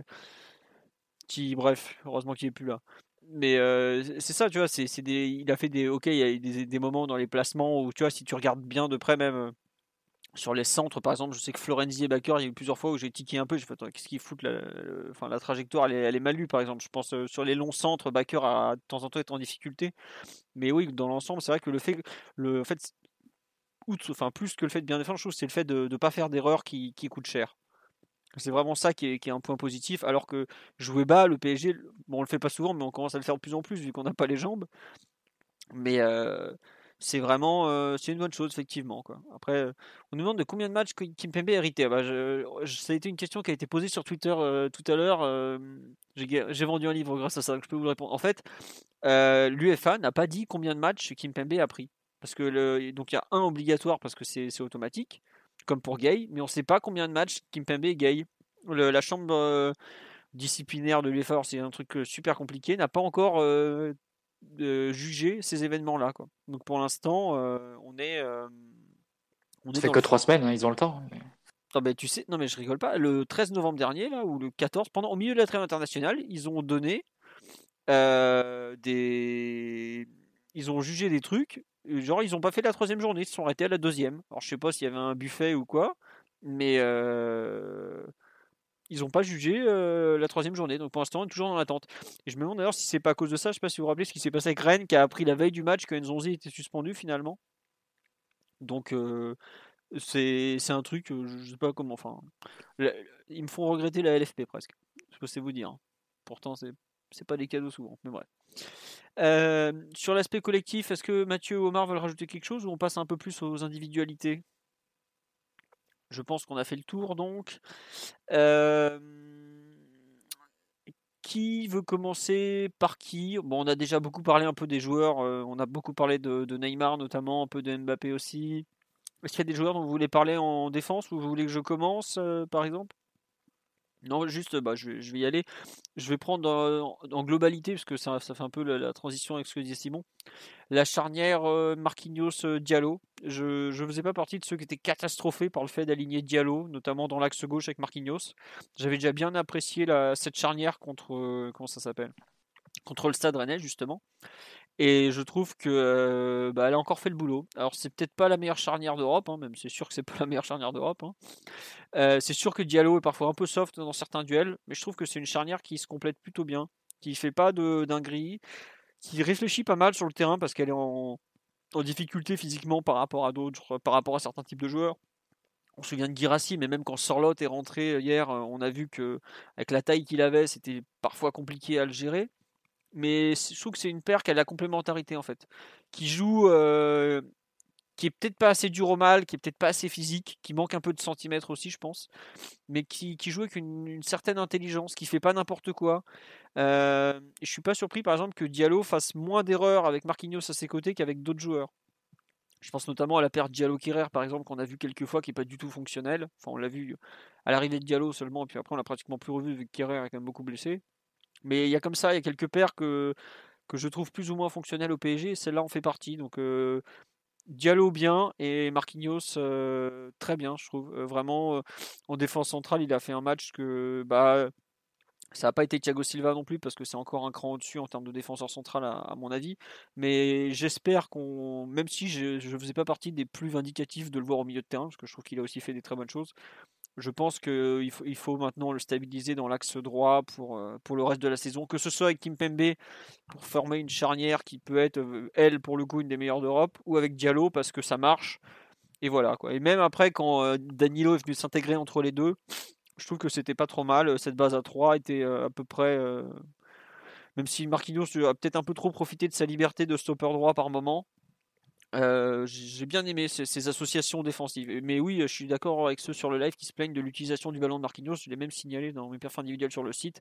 Il a quand même pas été euh, extraordinaire avec le ballon, ni l'un ni l'autre. Mais je pense que ça, à ce niveau-là, c'est que c'était une consigne. Quoi. Donc euh, je le en veux pas. Mais j'ai bien aimé vraiment l'aspect individuel de, la charnière. Je sais pas, Mathieu, Omar ou Simon, si vous voulez compléter sur ce point. Non, mais c'est forcément une note positive dans la mesure où Leipzig a eu tellement le ballon et, une domination territoriale que euh, si à l'arrivée il y a assez peu d'occasions et, de, de, danger sur les buts de Navas, forcément la charnière euh, en prend le mérite parce que c'est des petits, forcément des, petits succès ou des petites actions réussies qui passent un peu inaperçues, mais qui mis, mises bout à bout font que tu concèdes, euh, concèdes assez peu. Et je pense que sur un match comme hier, c'est notamment la qualité de lecture dans les centres, notamment de la charnière et notamment Marquinhos. Excellent Marquinhos euh, dans les airs, excellent. Mm. Même la, la capacité à s'imposer, mais aussi la capacité aussi à, renvoyer les ballons dans les bonnes zones, c'est-à-dire pas les remettre dans l'axe ou les remettre dans, directement sur, un, sur un joueur de Leipzig. Donc globalement, ça a plutôt bien tenu à ce niveau-là. Et effectivement, pas de pas d'erreur majeure. Et on sait qu'en Ligue des Champions, bah, malgré tout, ça reste euh, la, condition numéro une, hein, comme l'avait dit euh, Simon lundi et qu'on n'a pas respecté euh, entre guillemets un, joueur comme Upamecano en face. Donc euh, déjà rien que rien que sur ce point, ça a permis entre guillemets d'avoir une certaine stabilité pour le, PSG hier et de pouvoir mettre à de pouvoir conduire son plan de, de la première à la dernière minute sans, sans grand euh, sans très grand danger. après, est-ce que la charnière Marquinhos Diallo a une durabilité ou, ou est-ce que elle est viable à, long terme. Je pense quand même que Marquinhos Kimpembe, on a, on a quand même plutôt intérêt à l'installer et à lui, à lui donner un peu de, mais tu vois, de temps de jeu et on comptera beaucoup sur elle face à United. Ce que je veux dire, c'est que tu te retrouves dans un match avec euh, Marquinhos Diallo, tu vois pas ça au coup d'envoi comme un problème comme tu peux parfois le voir pour Diallo Kimpembe c'est plus dans cette idée que, je dis ça. Il y a eu des moments pareil quand. Euh, Diallo joue pas à son poste quand il joue avec Voilà, c'est ça. Et puis même euh, quand, pareil, euh, il, y a eu des charnières, je crois, c'était Kimpembe et Kwasi l'an dernier, où des fois c'était un peu bizarre. Là, je trouve que les deux, il y a une certaine complémentarité. Et pour une charnière avec un remplaçant et un titulaire, c'est pas si, c'est pas si évident, tu vois. Donc c'est pour ça que j'apprécie la chose, quoi. Je sais pas, Omar ou, ou Simon, ce que vous avez pensé, vous, de cette charnière aussi? Euh, bah, assez peu surpris du, match qu'a pu faire euh, Marquinhos, hein, qui correspond euh, peu ou prou à, ce qu'il est toujours en mesure de te, donner à, ce poste-là. on a pu voir ses, qualités de lecture et, sa gestion des, espaces dans la surface. Donc ça, c'était intéressant. Celui qui était plutôt très attendu, pour le coup, c'était Diallo. Euh, qui avait vécu bah, la, la, la, fin de match que l'on sait à, à, Louis II. Et pour le coup, euh, j'ai vraiment, j'ai vraiment beaucoup aimé euh, sa partie dans une, dans un type de match ben, très, très différent de celui qu'il a pu connaître à, à Monaco on n'a pas senti, enfin, on l'a senti moins inhibé que, que, lors de ses dernières sorties, euh, même s'il y y, y a deux, trois choses en, première mi-temps qui sont un petit peu difficiles. Je pense à une passe euh, vers Navas qui manque un peu de, de tension et un, un, un, angle de passe un peu trop facilement cédé à, à Poulsen qui déchire totalement sa frappe derrière. Donc ça, c'est vrai que ben, c'était euh, c'était euh, deux, phases où, il y a eu un peu plus de difficultés, mais au-delà de ça, euh, après j'ai vraiment j'ai vraiment trouvé que ben, il a cranté, il est monté il est monté en niveau et ça a été un match pas impeccable, je je vais pas dire ça, mais qui laisse augurer de, la meilleure phase du joueur, notamment dans la, dans la capacité à, bah, mettre un peu de personnalité dans, dans la relance. Je trouvais son match avec ballon, euh, bah, c'était à mon sens le joueur défensif le plus intéressant à ce niveau-là. En première période, il a, il a longtemps euh, cherché, euh, cherché puis assez trouvé par Edes entre les lignes pour essayer de construire des actions. Puis on a vu un, arsenal de, de, feintes pour sortir de la, de la pression. Il en a fait deux trois qui étaient, qui étaient intéressantes et qui ont permis de trouver des, des, angles de passe vers, euh, vers l'avant. C'est suffisamment rare pour être noté euh, quand tu quand défenseur du, PSG parce que ça, c'est une, c'est une qualité très peu partagée par euh, le, le, les, défenseurs qui, peuplent l'effectif et qui peuvent lui permettre d'exister sur, euh, plusieurs plans de jeu. Donc ça, c'est, intéressant. J'espère que bah, la, la période un petit peu difficile qu'il a connue euh, est désormais derrière lui. Après, je sais qu'il va avoir droit à des matchs un petit peu bourbier entre guillemets avec bah, une équipe pas forcément mobilisée et, euh, du coup ça déteint peut-être un peu trop facilement sur lui mais s'il gagne en, en concentration peut-être en, méchanceté en voracité dans, la surface il pourrait être une, option plus viable que, celle qui a coûté euh, deux, deux penalties euh, récemment et, et deux cartons rouges. Donc ça c'est le je pense que c'est le dialogue qu'on veut tous voir oui, déjà, pas d'erreur, c'est bien. Mais c'est vrai qu'on sait sur live que les crochets courts ont été intéressants quand il a pu relancer un peu. Certains ont eu peur, mais ça fait partie de ses qualités, il faut qu'il les exploite. Donc euh, autant qu'il le fasse. Quoi.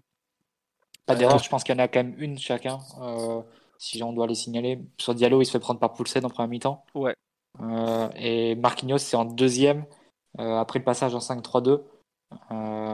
juste après le, la réorganisation, euh, ça part dans son dos et c'est Forsberg, il me semble, qui se retrouve sur la ligne euh, de sortie de but et c'est Danilo qui met en corner. Mm. Euh, il y a eu un petit désajustement comme ça entre Marquinhos et Herrera sur comment, comment prendre le joueur de la pitch qui fixait, dont je me rappelle plus. et en plus, et ensuite, c'est parti dans le dos avec, avec Forsberg. C'est juste les, les, deux, les deux erreurs qu'il y a eu, je pense, de la part une chacun, de la part des deux joueurs. Ouais. Est-ce qu'il y. Simon, tu veux rajouter quelque chose ou pas Ou tu veux plutôt parler d'un autre joueur? En fait, ce que j'ai bien aimé en revoyant le match, dans la prestation des, deux centraux, au-delà du fait de, d'être assez hermétique dans la surface, de bien lire beaucoup de situations, c'est que pour le coup, sans être tous les deux des gros experts de, la surface, on parle pas de, Thiago Silva par exemple, euh, il y avait beaucoup de situations où Leipzig mettait tellement de monde dans l'axe et dans le dos des milieux que ce soit avec évidemment Poulsen, Olmo, Forsberg ou, ou, Aydara. Il y a eu beaucoup de, situations qui auraient pu en fait être clairement des situations d'infériorité numérique et qui de fait l'étaient. Mais le fait qu'il soit toujours assez calme et assez rapide dans la lecture, ça a empêché très clairement la catastrophe d'arriver plusieurs fois. Là où un joueur comme Thilo Kerrer, à mon avis, aurait eu un, attrait pour la viande un peu trop prononcé et, je, je, pouvais déjà sentir l'action où, un Kerrer euh, aurait décroché sur force vert, par exemple, en oubliant Poulsen ou en oubliant euh, Nkunku. Donc euh, ça, c'est des situations où ça s'est à peu près toujours bien passé. Sauf, comme vous l'avez dit, l'action où Diallo cède une position de tir à, Poulsen.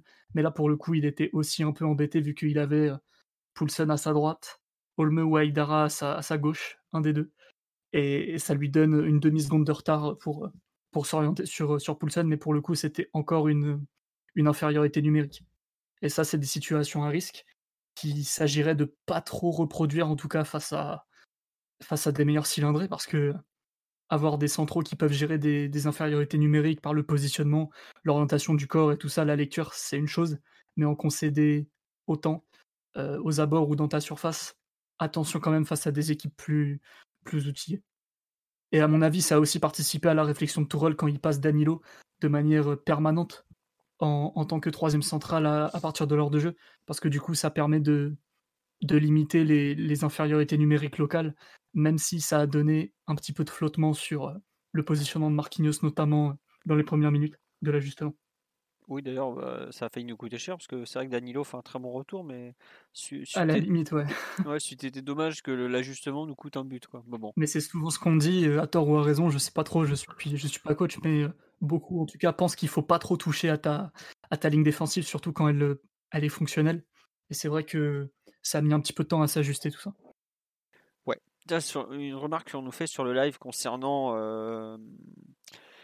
Diallo, c'est étrange parce que je lui trouve du caractère, surtout dans sa technique, plus capacité à rebondir, mais il est vraiment pas fort dans le duel avec une tendance à se déconnecter dans un match. Après, ouais, c'est pas il a un, caractère pour euh, se remettre dans le match, mais c'est vrai qu'il a pas forcément le caractère d'un joueur dur et rude qui va aller dur au mal, quoi.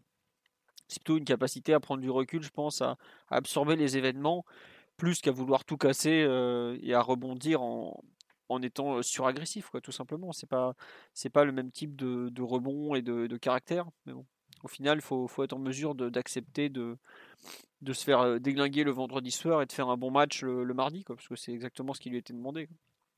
Voilà. Euh, sur les joueurs défensifs, il y en a un autre dont vous voulez parler ou pas? Parce que bon, on a globalement quand on a dit que Baker et Florenzi avaient fait un match dégueulasse, on a fait le tour. Quoi. Il n'y avait pas grand chose de plus à dire, je trouve. Non, Simon, t'es pas d'accord? Si, si, si, je suis d'accord. Ah et encore, Backer dans la surface, il a été plutôt solide parce qu'il a été sollicité. Il y a eu beaucoup, beaucoup de centres qui venaient de, la gauche vers la, vers la droite, en tout cas de la droite vers la gauche quand tu es parisien. Euh, où euh, c'est des ballons au second poteau qui sont toujours un petit peu délicats, où l'ami Kurzawa avait pas forcément brillé face à Monaco, comme on l'avait constaté euh, au dernier match. Par contre, Backer, sans être impérial ou toujours impeccable, il n'a pas mis l'équipe dans, trop dans le jus en, sur ce genre de ballon, donc euh, peut-être à noter. Là où Florenzi a été beaucoup plus, euh, beaucoup plus neutre, assez transparent, mais aussi il a été peu sollicité vu que Nkunku l'a peu défié, et Angelino jouait plus bas que, d'habitude. Très bien. Euh, non, mais bon, enfin, t'as fait le tour, on va pas s'arrêter tous dessus. Est-ce que vous voulez parler du match de Danilo, messieurs, ou, pas? Parce que c'est vrai que on les, il était de nouveau au milieu. Toi, Omar, t'avais l'air de dire qu'on pouvait pas espérer beaucoup mieux de, lui. Enfin, moi, j'espère qu'on peut espérer mieux quand même, non? Moi, moi, j'ai pas, j'ai pas une lecture trop mauvaise de, de, sa rencontre euh, d'hier. Enfin, après, euh, cette lecture, elle est, c'est, en fait, ça, va vraiment dépendre de, ce que tu attends du joueur. Moi, je vais attendre de, Danilo qui, euh, qui donne le, qui concède le moins d'espace possible, c'est-à-dire qu'il ne soit pas, euh, qu'il n'ait pas cette tendance très naturelle qu'il a montré en défense à, reculer euh, si facilement, à ne pas se jeter, à, défendre debout et à, sortir vite, vite les ballons qu'il qui puisse récupérer pour pouvoir toucher un, milieu un peu mieux outillé. Euh, ça, c'est ma grille de lecture sur le joueur. J'estime que pour le coup, c'est plutôt, c'est plutôt bien fait. Euh, ça a été plutôt bien fait. Et euh, tu parlais de, de, de quelqu'un qui a mis de, de l'esprit de corps. avec lui, je suis certain qu'il a mis 100% de, de, tout ce qu'il avait. Et sur la fin de match, je pense qu'il a même mis ce qu'il avait pas, parce qu'il fait un retour très salvateur. non, non, c'est pas un retour, pardon. C'est la, la frappe contrée sur. Sabitzer, probablement. Ouais, c'est arrosé, donc. Euh. Ouais, c'est clair. Donc il, il, sacrifie pour aller pour aller chercher ce ballon là au sol, d'ailleurs. Mais euh, elle était, c'est, il c'est un, c'est un sauvetage qui est très bienvenu parce que le, le ballon partait bien. Donc à partir du, du moment où tes critères entre guillemets d'évaluation sur le joueur sont ceux-ci, ben pour moi il a il a il a rempli la, la mission c'est tout. Hein. Après, euh, c'est pas un joueur qui va qui va révolutionner le poste. C'est pas c'est pas un joueur transcendant pour un sou. C'est un joueur de de, de, mission et de minutes euh, spécifiques. Euh, hier, et pour moi, il a fait il a fait le travail. Après. Euh, on peut on peut estimer que j'en en attends pas beaucoup et que c'est très réducteur de, de ce qu'est le PSG mais euh, si je digresse sur la ligne défensive enfin, je, suis désolé, mais à partir du moment où, où ton 11 aligne Michel euh, Baker, enfin c'est un, c'est un appel à Michel, Michel, Michel. c'est un... Michou. Mich, Mich Baker, enfin c'est un, c'est un terrible rappel à, à l'humilité. Hein. Donc euh, bah, il faut, faut se le dire. quand même Baker hier. Non mais c'est, hum sur le plan technique. Ouais ouais. Mais... Bah, il y a des moments de, de, de grande lutte avec, euh, avec le ballon qui, enfin, qui rappellent euh, des, des, des, heures très sombres de l'histoire du Parc des Princes. Hein, faut, faut se le dire. Après, loin de moi l'idée de, de, de, de l'enfoncer. Je dis juste que voilà, le niveau global du joueur fait que normalement, il n'est pas appelé à ce genre de rencontre. Mmh. Euh, il joue titulaire, euh, voilà, très bien. Ça en dit euh, vraiment beaucoup sur sur, sur certaines lacunes qu'on a en ce moment. Quoi. Ouais. Et Kurzawa va jouer à Ultrafort du coup, vous pensez, ou ça sera backer Non, ce sera que Ah, je pense que je Non, moi je pense que c'est fini. Oh, je sais pas. Je pense que. Peut-être que c'était un Ah, moyen je de pense- piquer entre guillemets et, Bah, un- Tourelle a dit qu'il le sentait pas mentalement quand même, Kurzawa. Qui en gros, euh, Ça, ça, tu dis Omar, ça c'est terrible? Ça, c'est ça, c'est le plus terrible. C'est euh, c'est quand même le, le match le plus important de la saison. Euh, enfin, à l'in- à l'instant T, euh, je reprends l'image qu'a qu'a employé tout à l'heure euh, Mathieu. C'est une balle, c'est une balle de break ou une balle de match. Mm. Euh, tu sors de l'équipe en étant, en ayant été catastrophique trois jours avant. Là, l'équipe tient, la ligne défensive concède peu ou pas d'erreurs. Euh, dans ce moment-là, tu joues, tu, tu, tu joues pas, euh, tu perds très gros. Euh, le jour où tu, ou dans, parce que dans six jours, tu vas aller défier Martial, Rashford, Bruno, Bruno Fernandez et, Cavani. Tu vas être, pour moi, obligatoirement repartir, obligé de repartir avec tes joueurs qui te donnent le plus de garanties défensives. Et aujourd'hui, Levin Kurzawa n'est malheureusement pas de cela. Et franchement, pour se faire euh, sauter la place par Mitchell Baker, franchement, on n'est pas loin de l'exploit. La surprise, ça peut être Diallo hein, sur poste d'arrière gauche. Le Kimpembe va revenir. Ça, fera- ça serait peut-être à suivre. Ouais, ouais. Ouais, mais ça te prive d'un remplacement euh, évident sur le banc, quoi. C'est un problème physique. Je sais pas. Bah, tu passerais Diallo euh, dans l'axe à ce moment-là. Mais...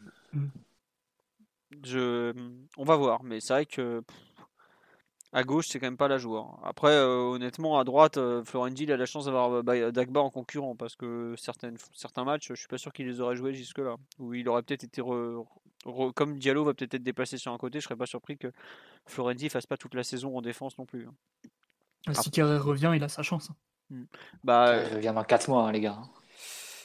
je suis pas si certain parce que visiblement, euh, il se fait pas opérer. hein. Alors, je, je Il s'est trouve pas opéré Bah, si tu regardes les, les communiqués euh, médicaux du PSG, il n'y a pas marqué opération, il y a marqué euh, retour, je sais pas quoi. euh. Je l'ai vu le jour, j'ai tiqué, j'ai oublié d'aller demander au club. Mais euh, Comme ça, il sera opéré en février, euh, au moment Ouais, de la c'est- saison c'est Quoi. complètement débile. ouais, Non, mais je suis Ouais. bien d'accord avec toi. Il fera 14 minutes pour être euh, out 6 mois euh, définitif cette fois-ci. Donc, euh, enfin, qui, qui prennent, qui prennent le temps. hein. Il Après, est- c'est il pas le club qui peut décider. Il faut que ça, ça soit fait en accord avec le joueur. Et- Bah, le le joueur au départ avait, l'air plutôt d'accord, mais enfin, je vais, je vais, je vais redemander, mais.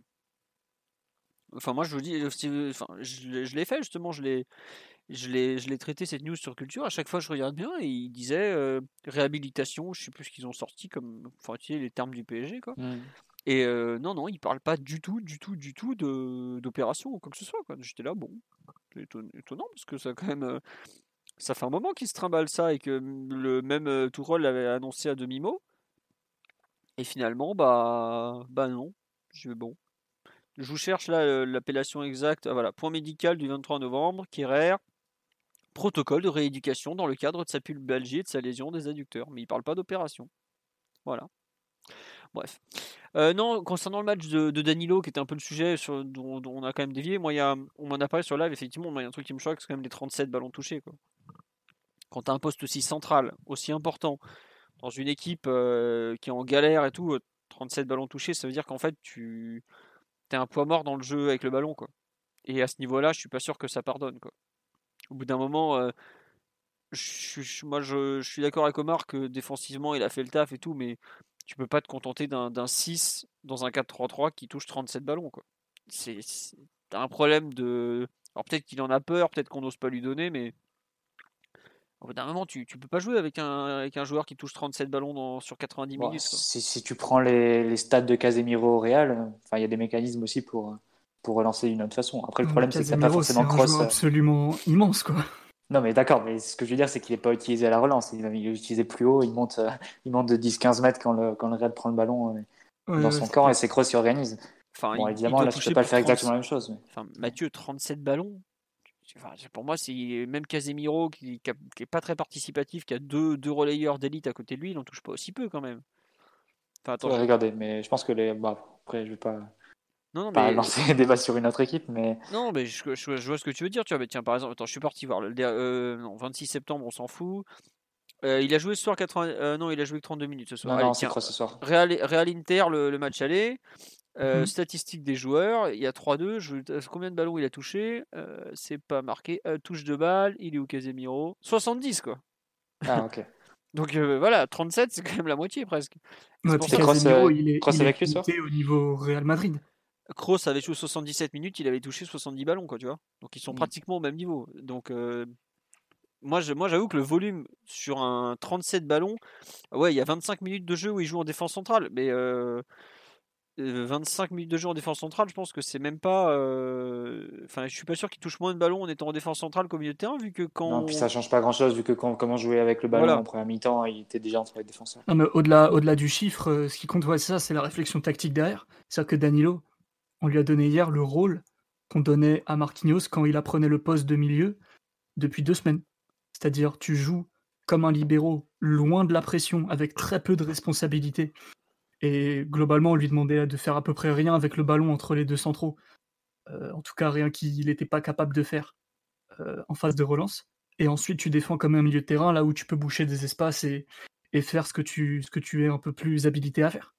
Mais Danilo, je suis d'accord avec Omar, on peut pas espérer, et je voudrais pas tirer sur l'ambulance de trop, on peut pas espérer des matchs beaucoup, beaucoup mieux que ce qu'on a vu, euh, euh, que ce qu'on a vu hier, c'est-à-dire basique, sans trop d'erreurs et si possible protégé avec le ballon, et sans ballon, euh, qui soit capable de, de sécuriser un tout petit peu sa défense centrale. Quoi.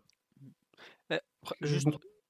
Ouais, non, juste on me dit, ouais, mais il a touché que 37 ballons parce qu'on l'a pas beaucoup eu. Mais il fait partie des raisons pour lesquelles on ne l'a pas beaucoup eu. Au, bout d'un moment, quand tu peux jamais compter sur un de tes milieux de terrain pour tenir la balle, faire tourner, ou même distribuer un peu, tu, quelque part, tu joues à 10 en fait, quoi.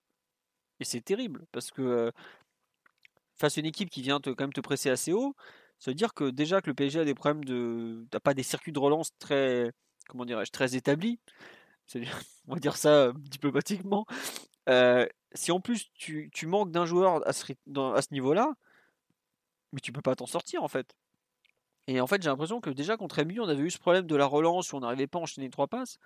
Et je trouve que le pauvre Danilo, euh, il va être un vrai problème au milieu de terrain dans, dans ce genre d'affiche.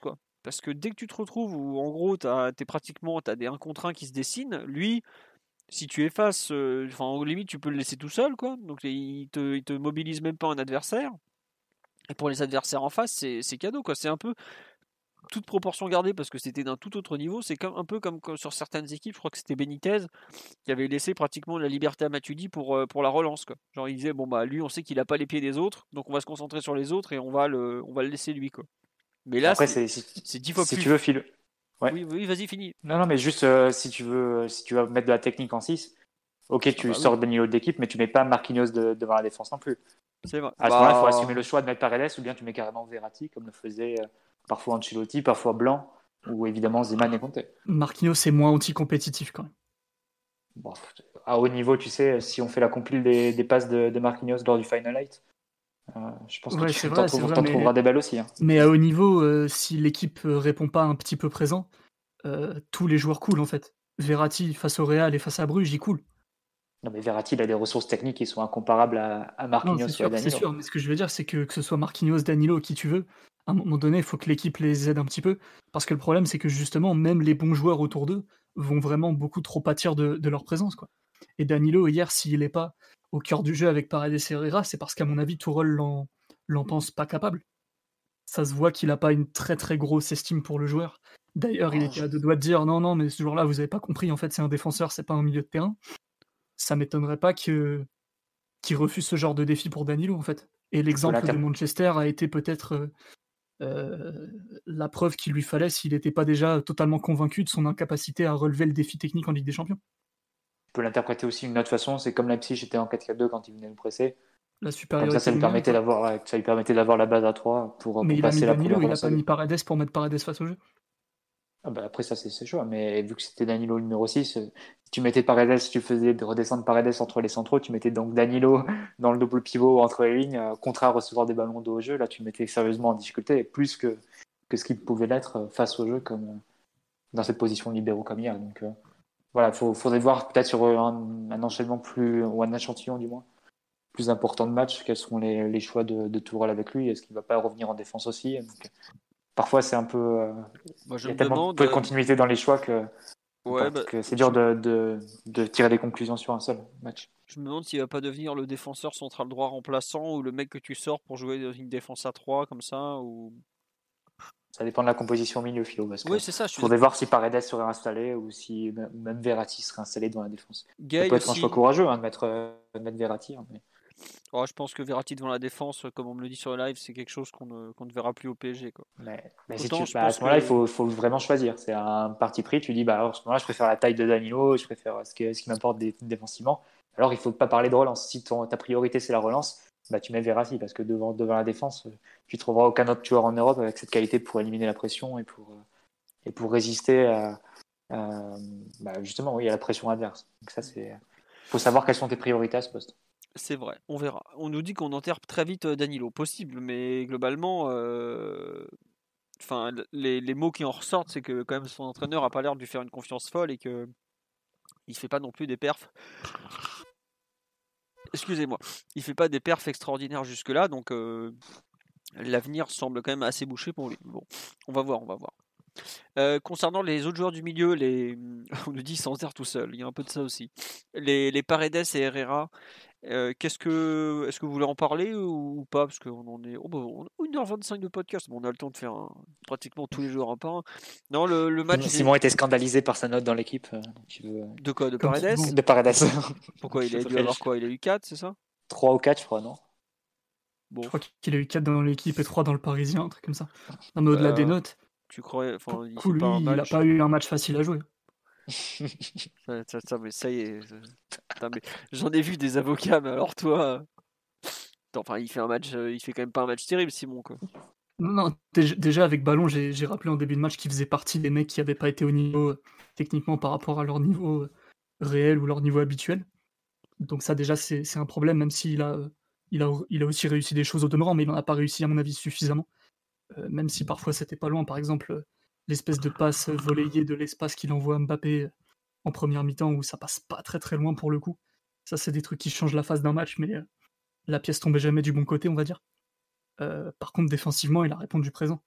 Et ce qui efface un peu aussi le, la théorie ou le mythe comme quoi tu peux pas jouer avec ce genre de joueur en Ligue des Champions, parce que défensivement, au niveau de la mobilité, ils vont te mettre dedans.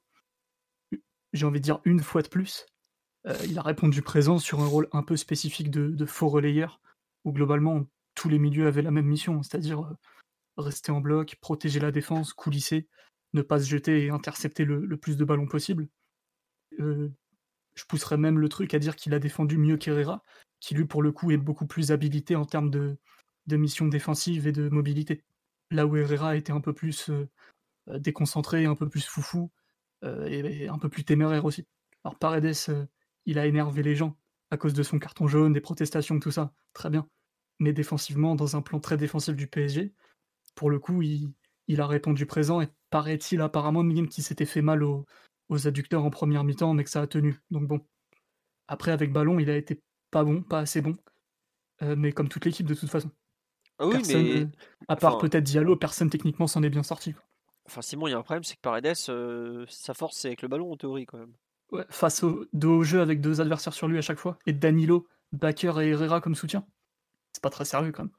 Bah, attends, euh, au bout enfin, je suis d'accord, mais tu, lui pardonnes trop de trucs par rapport à ce qu'il est capable de donner, je trouve. Là, tu, même tu dévalues le joueur. Au bout d'un moment, euh, c'est peut-être pas un joueur autosuffisant comme peut l'être Verratti, mais il est capable de faire beaucoup mieux que, que ce qu'il a fait, que ce qu'il a fait là. Euh, Se défaire d'un adversaire avec euh, une feinte au départ ou avec euh, son coup d'œil et tout, il sait le faire et il l'a jamais fait pratiquement quoi.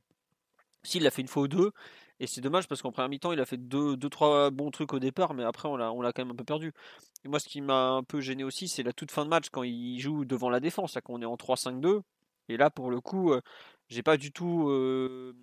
Euh, j'ai pas trouvé qu'il avait su. euh, Là, c'est une, position préférentielle parce que là, à ce moment-là, il a devant lui, il a Rafinha qui peut trouver, Herrera qui peut trouver. Non, il a on jouait plus au foot à ce moment-là, je suis désolé.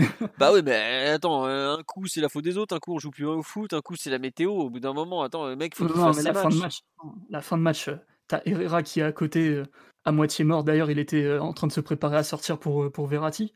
Mm. Ensuite, Rafinha, pareil, rôle très défensif. Et, à chaque fois que Rafinha ou lui, d'ailleurs, cherchait une position euh, de passe face au jeu, il n'y avait jamais personne parce que Mbappé et Neymar, ils étaient euh, euh, isolés, souvent pris, souvent mal placés. Et Rafinha, d'ailleurs, ça l'a poussé en multipliant les touches de balle à rendre des ballons, vu qu'il y avait personne face à lui. Et pour le coup, t'attends de Rafinha de, un apport technique. Et il a pu le faire quand il y avait Verratti.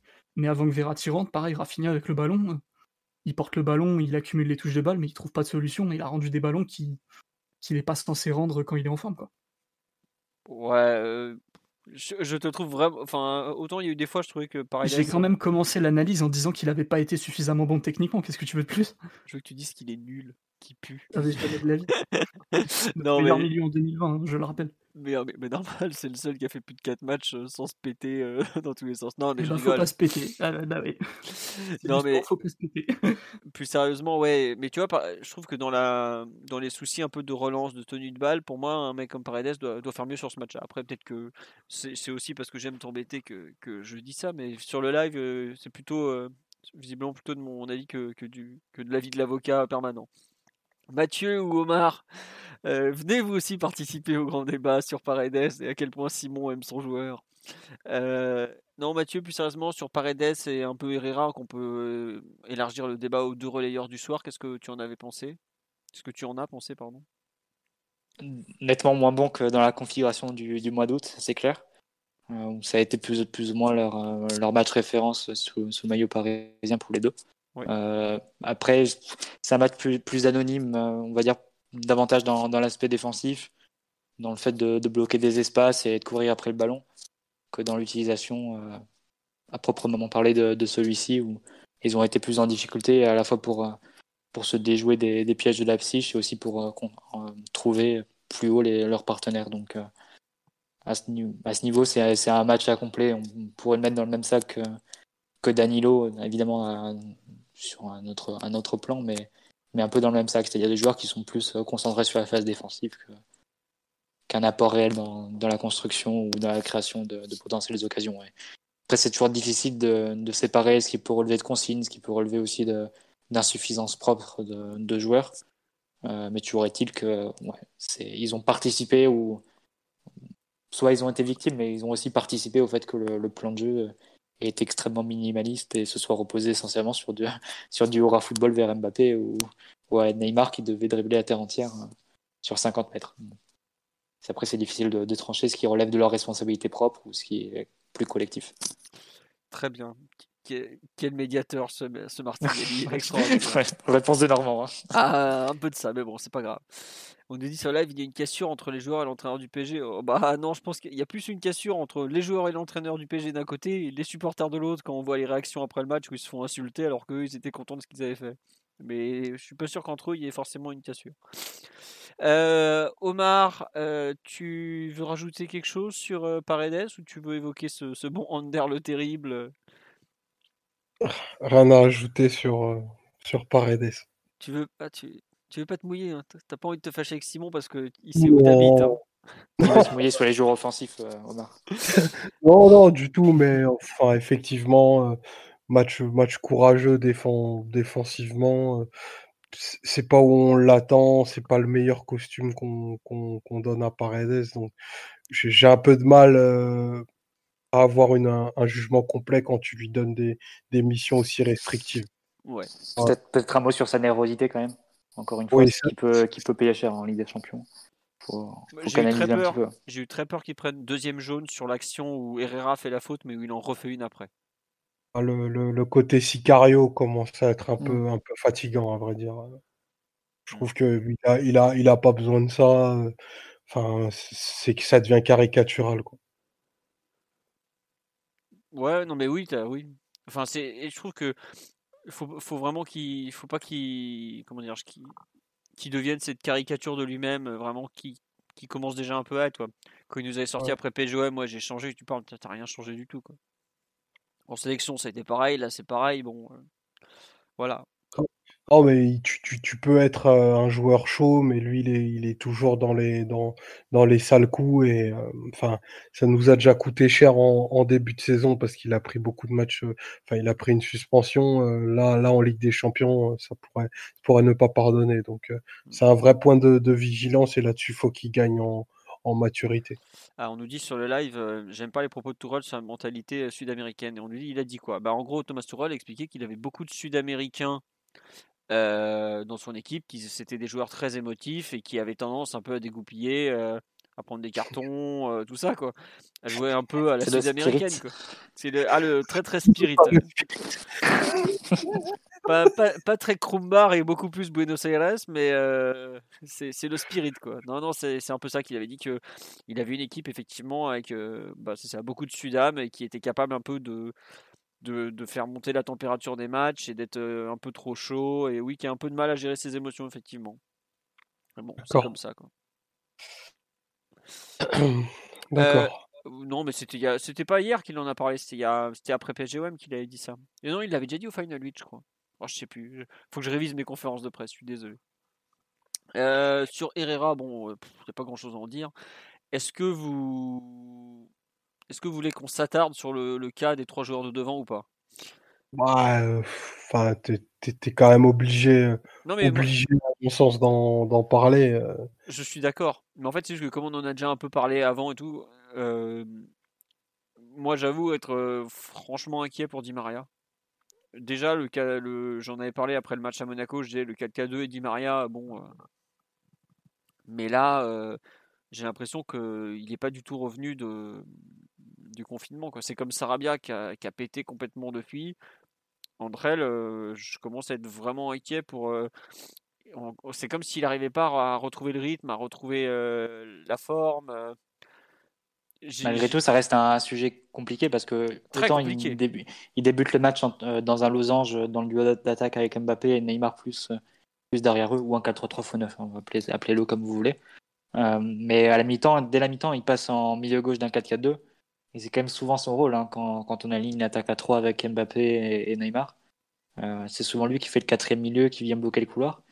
Donc aujourd'hui, les débats pour dire est-ce qu'il faut sortir Di Maria pour mettre Moiskin par exemple c'est beaucoup plus compliqué parce que tu peux pas défendre de cette façon-là si tu mets Moiskin. Tu seras obligé de faire défendre Neymar comme quatrième milieu. Euh, si tu veux garder cette forme-là, après tu peux décider de défendre en 7 plus 3. Mais bon, si tu veux défendre avec tes deux lignes de 4, tu serais plutôt obligé de faire redescendre Neymar. Est-ce que tu as intérêt? Est-ce que lui peut le faire, euh, vu, l'état physique dans lequel il est?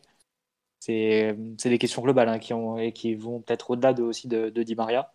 Euh, comme il n'a pas vraiment de, profil proche dans l'effectif de milieu offensif qui peut faire le quatrième milieu, Bon, si Sarabia, mais la, chute de qualité est trop nette pour, euh, pour justifier le choix, je pense.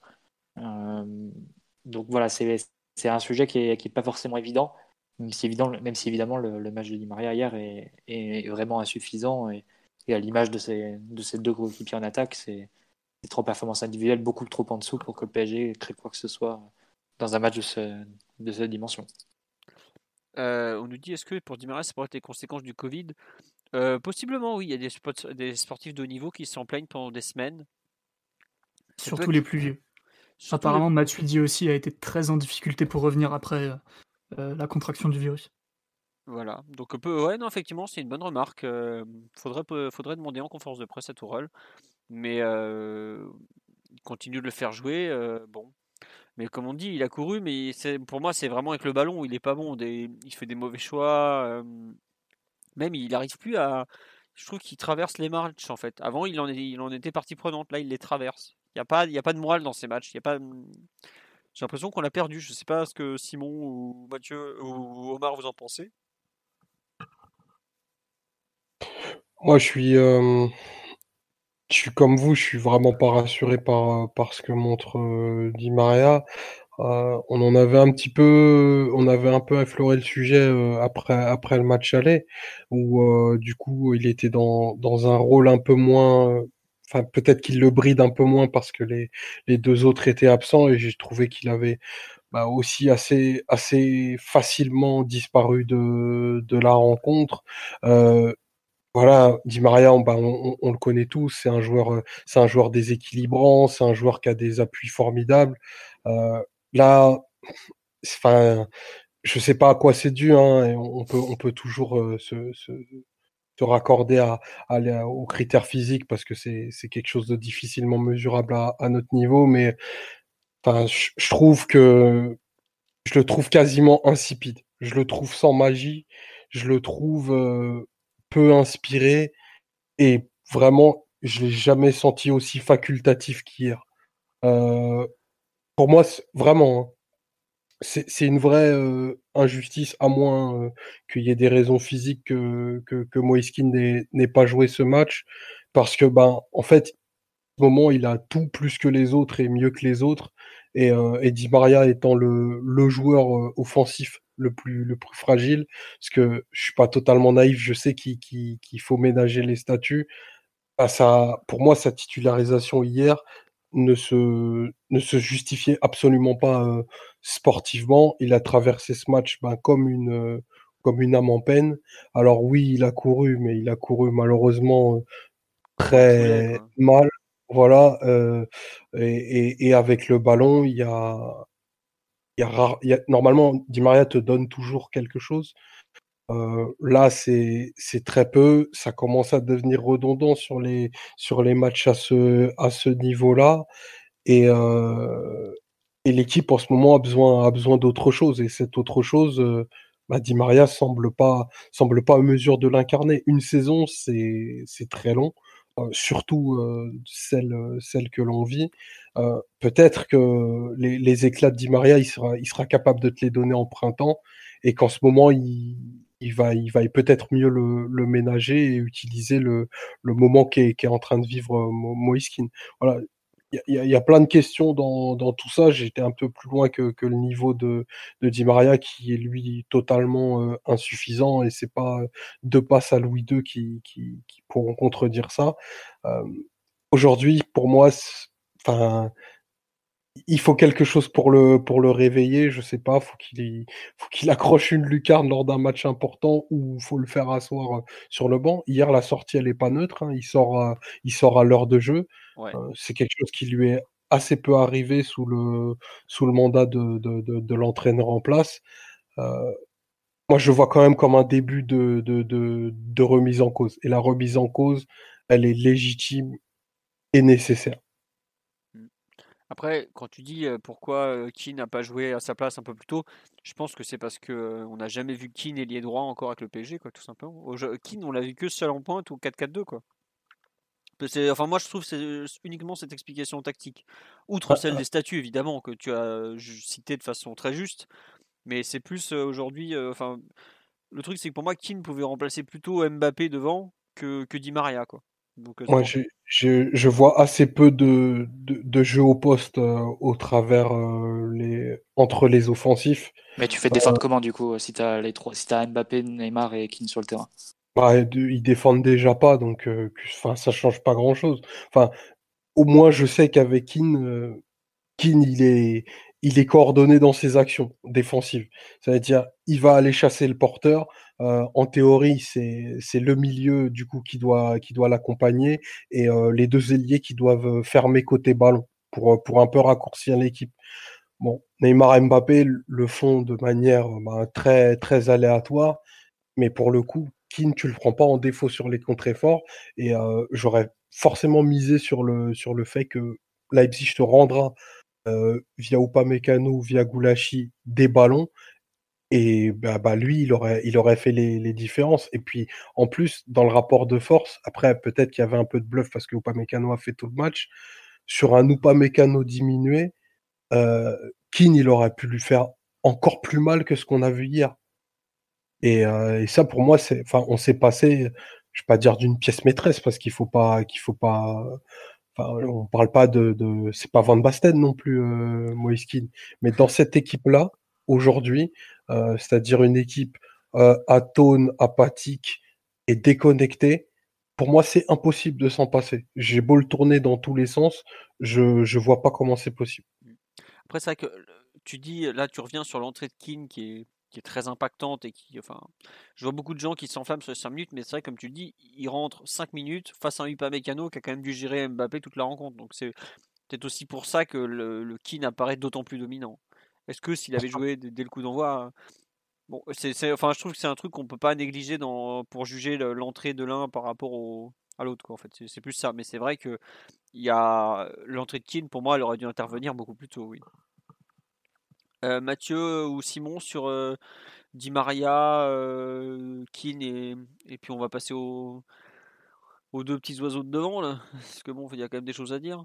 Non, Mathieu, je sais pas ce que tu en penses un peu, toi, de, du cas Di Maria, de comment le gérer, de comment réintroduire Keane aussi, ou l'introduire?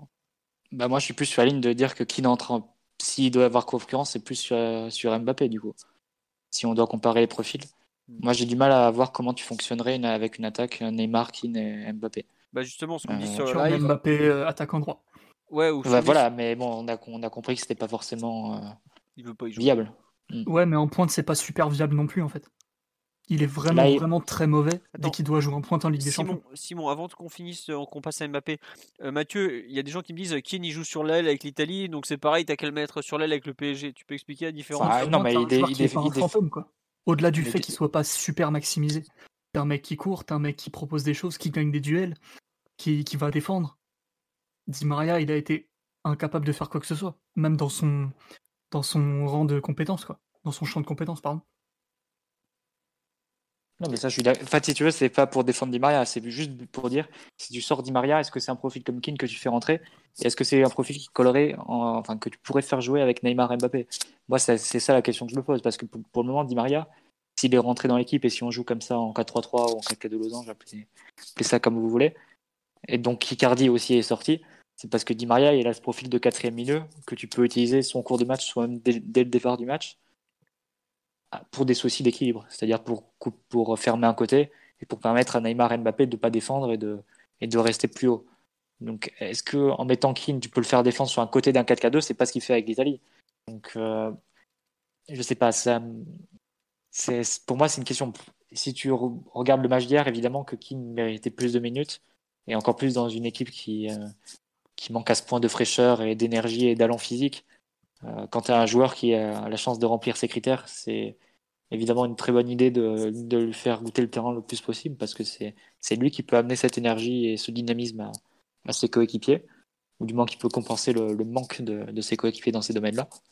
Euh, mais après, ça pose forcément des questions d'équilibre et, et tu reviendrais au débat qu'on a eu, euh, je sais pas, avec Cavani par exemple. Cavani, il défendait, il défendait beaucoup aussi, mais c'est pas pour autant que le trio Cavani, Mbappé, Neymar était équilibré. Non, il ne défendait pas du tout ce trio-là. Et c'est un trio qui nous a mis dans des situations très périlleuses euh, sur, le plan défensif. Donc c'est pour ça que euh, je dis, sortir Di Maria, pourquoi pas, et de toute façon ses, performances actuelles ne le protégeront pas longtemps. Mais euh, faire rentrer Keane directement à sa place, je trouve pas le mouvement en fait assez, assez évident et naturel.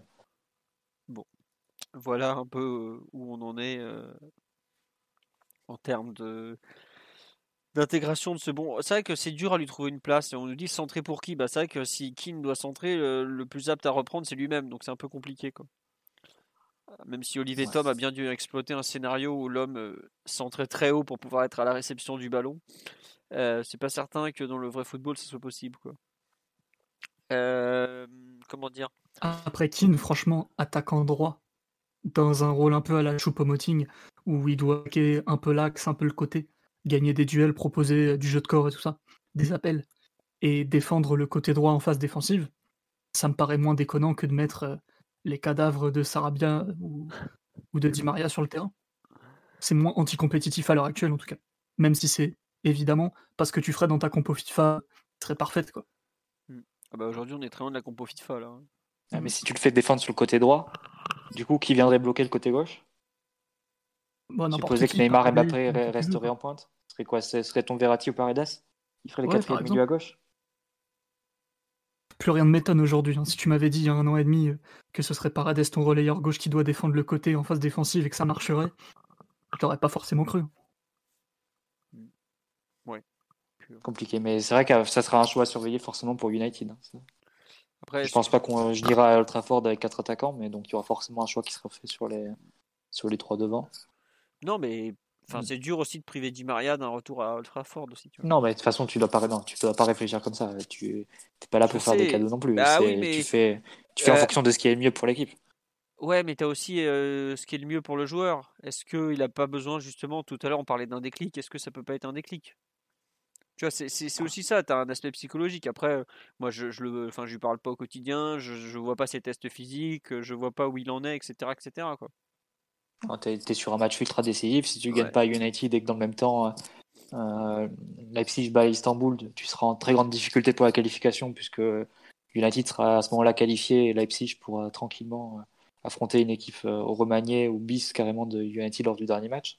Mm. Donc non, pour le match face à United, tu dois pas envoyer des messages, tu dois pas chercher des déclics des joueurs, tu dois chercher à, Mais à mettre ceux en qui tu crois le plus et, et le plan que tu estimes le, meilleur face à l'adversaire donné. je suis pas mais- sûr, Mathieu, que notre entraîneur, notre entraîneur actuel euh, croit que euh, aligner euh, Di Maria à United soit une mauvaise chose, tu vois, par exemple. Ah non, mais ça, mais si après, il faut que ce soit pour des bonnes raisons. Mm. S'il estime que Di Maria est, est encore capable de, de faire la différence, qu'il peut être plus à même d'apporter aussi ce plan défensif ou ce plan d'équilibre, ça, c'est des bonnes raisons pour le mettre.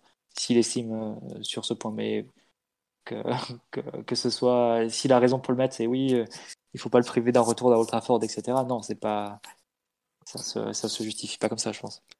Non, mais tu, tu as raison dans, dans l'idée, évidemment, mais je sais pas comment. En fait, euh, je trouve qu'on est un peu, un peu coincé par le, le statut qu'on a donné à Di Maria à cet instant, et parce que ça correspond pas à ses performances, quoi.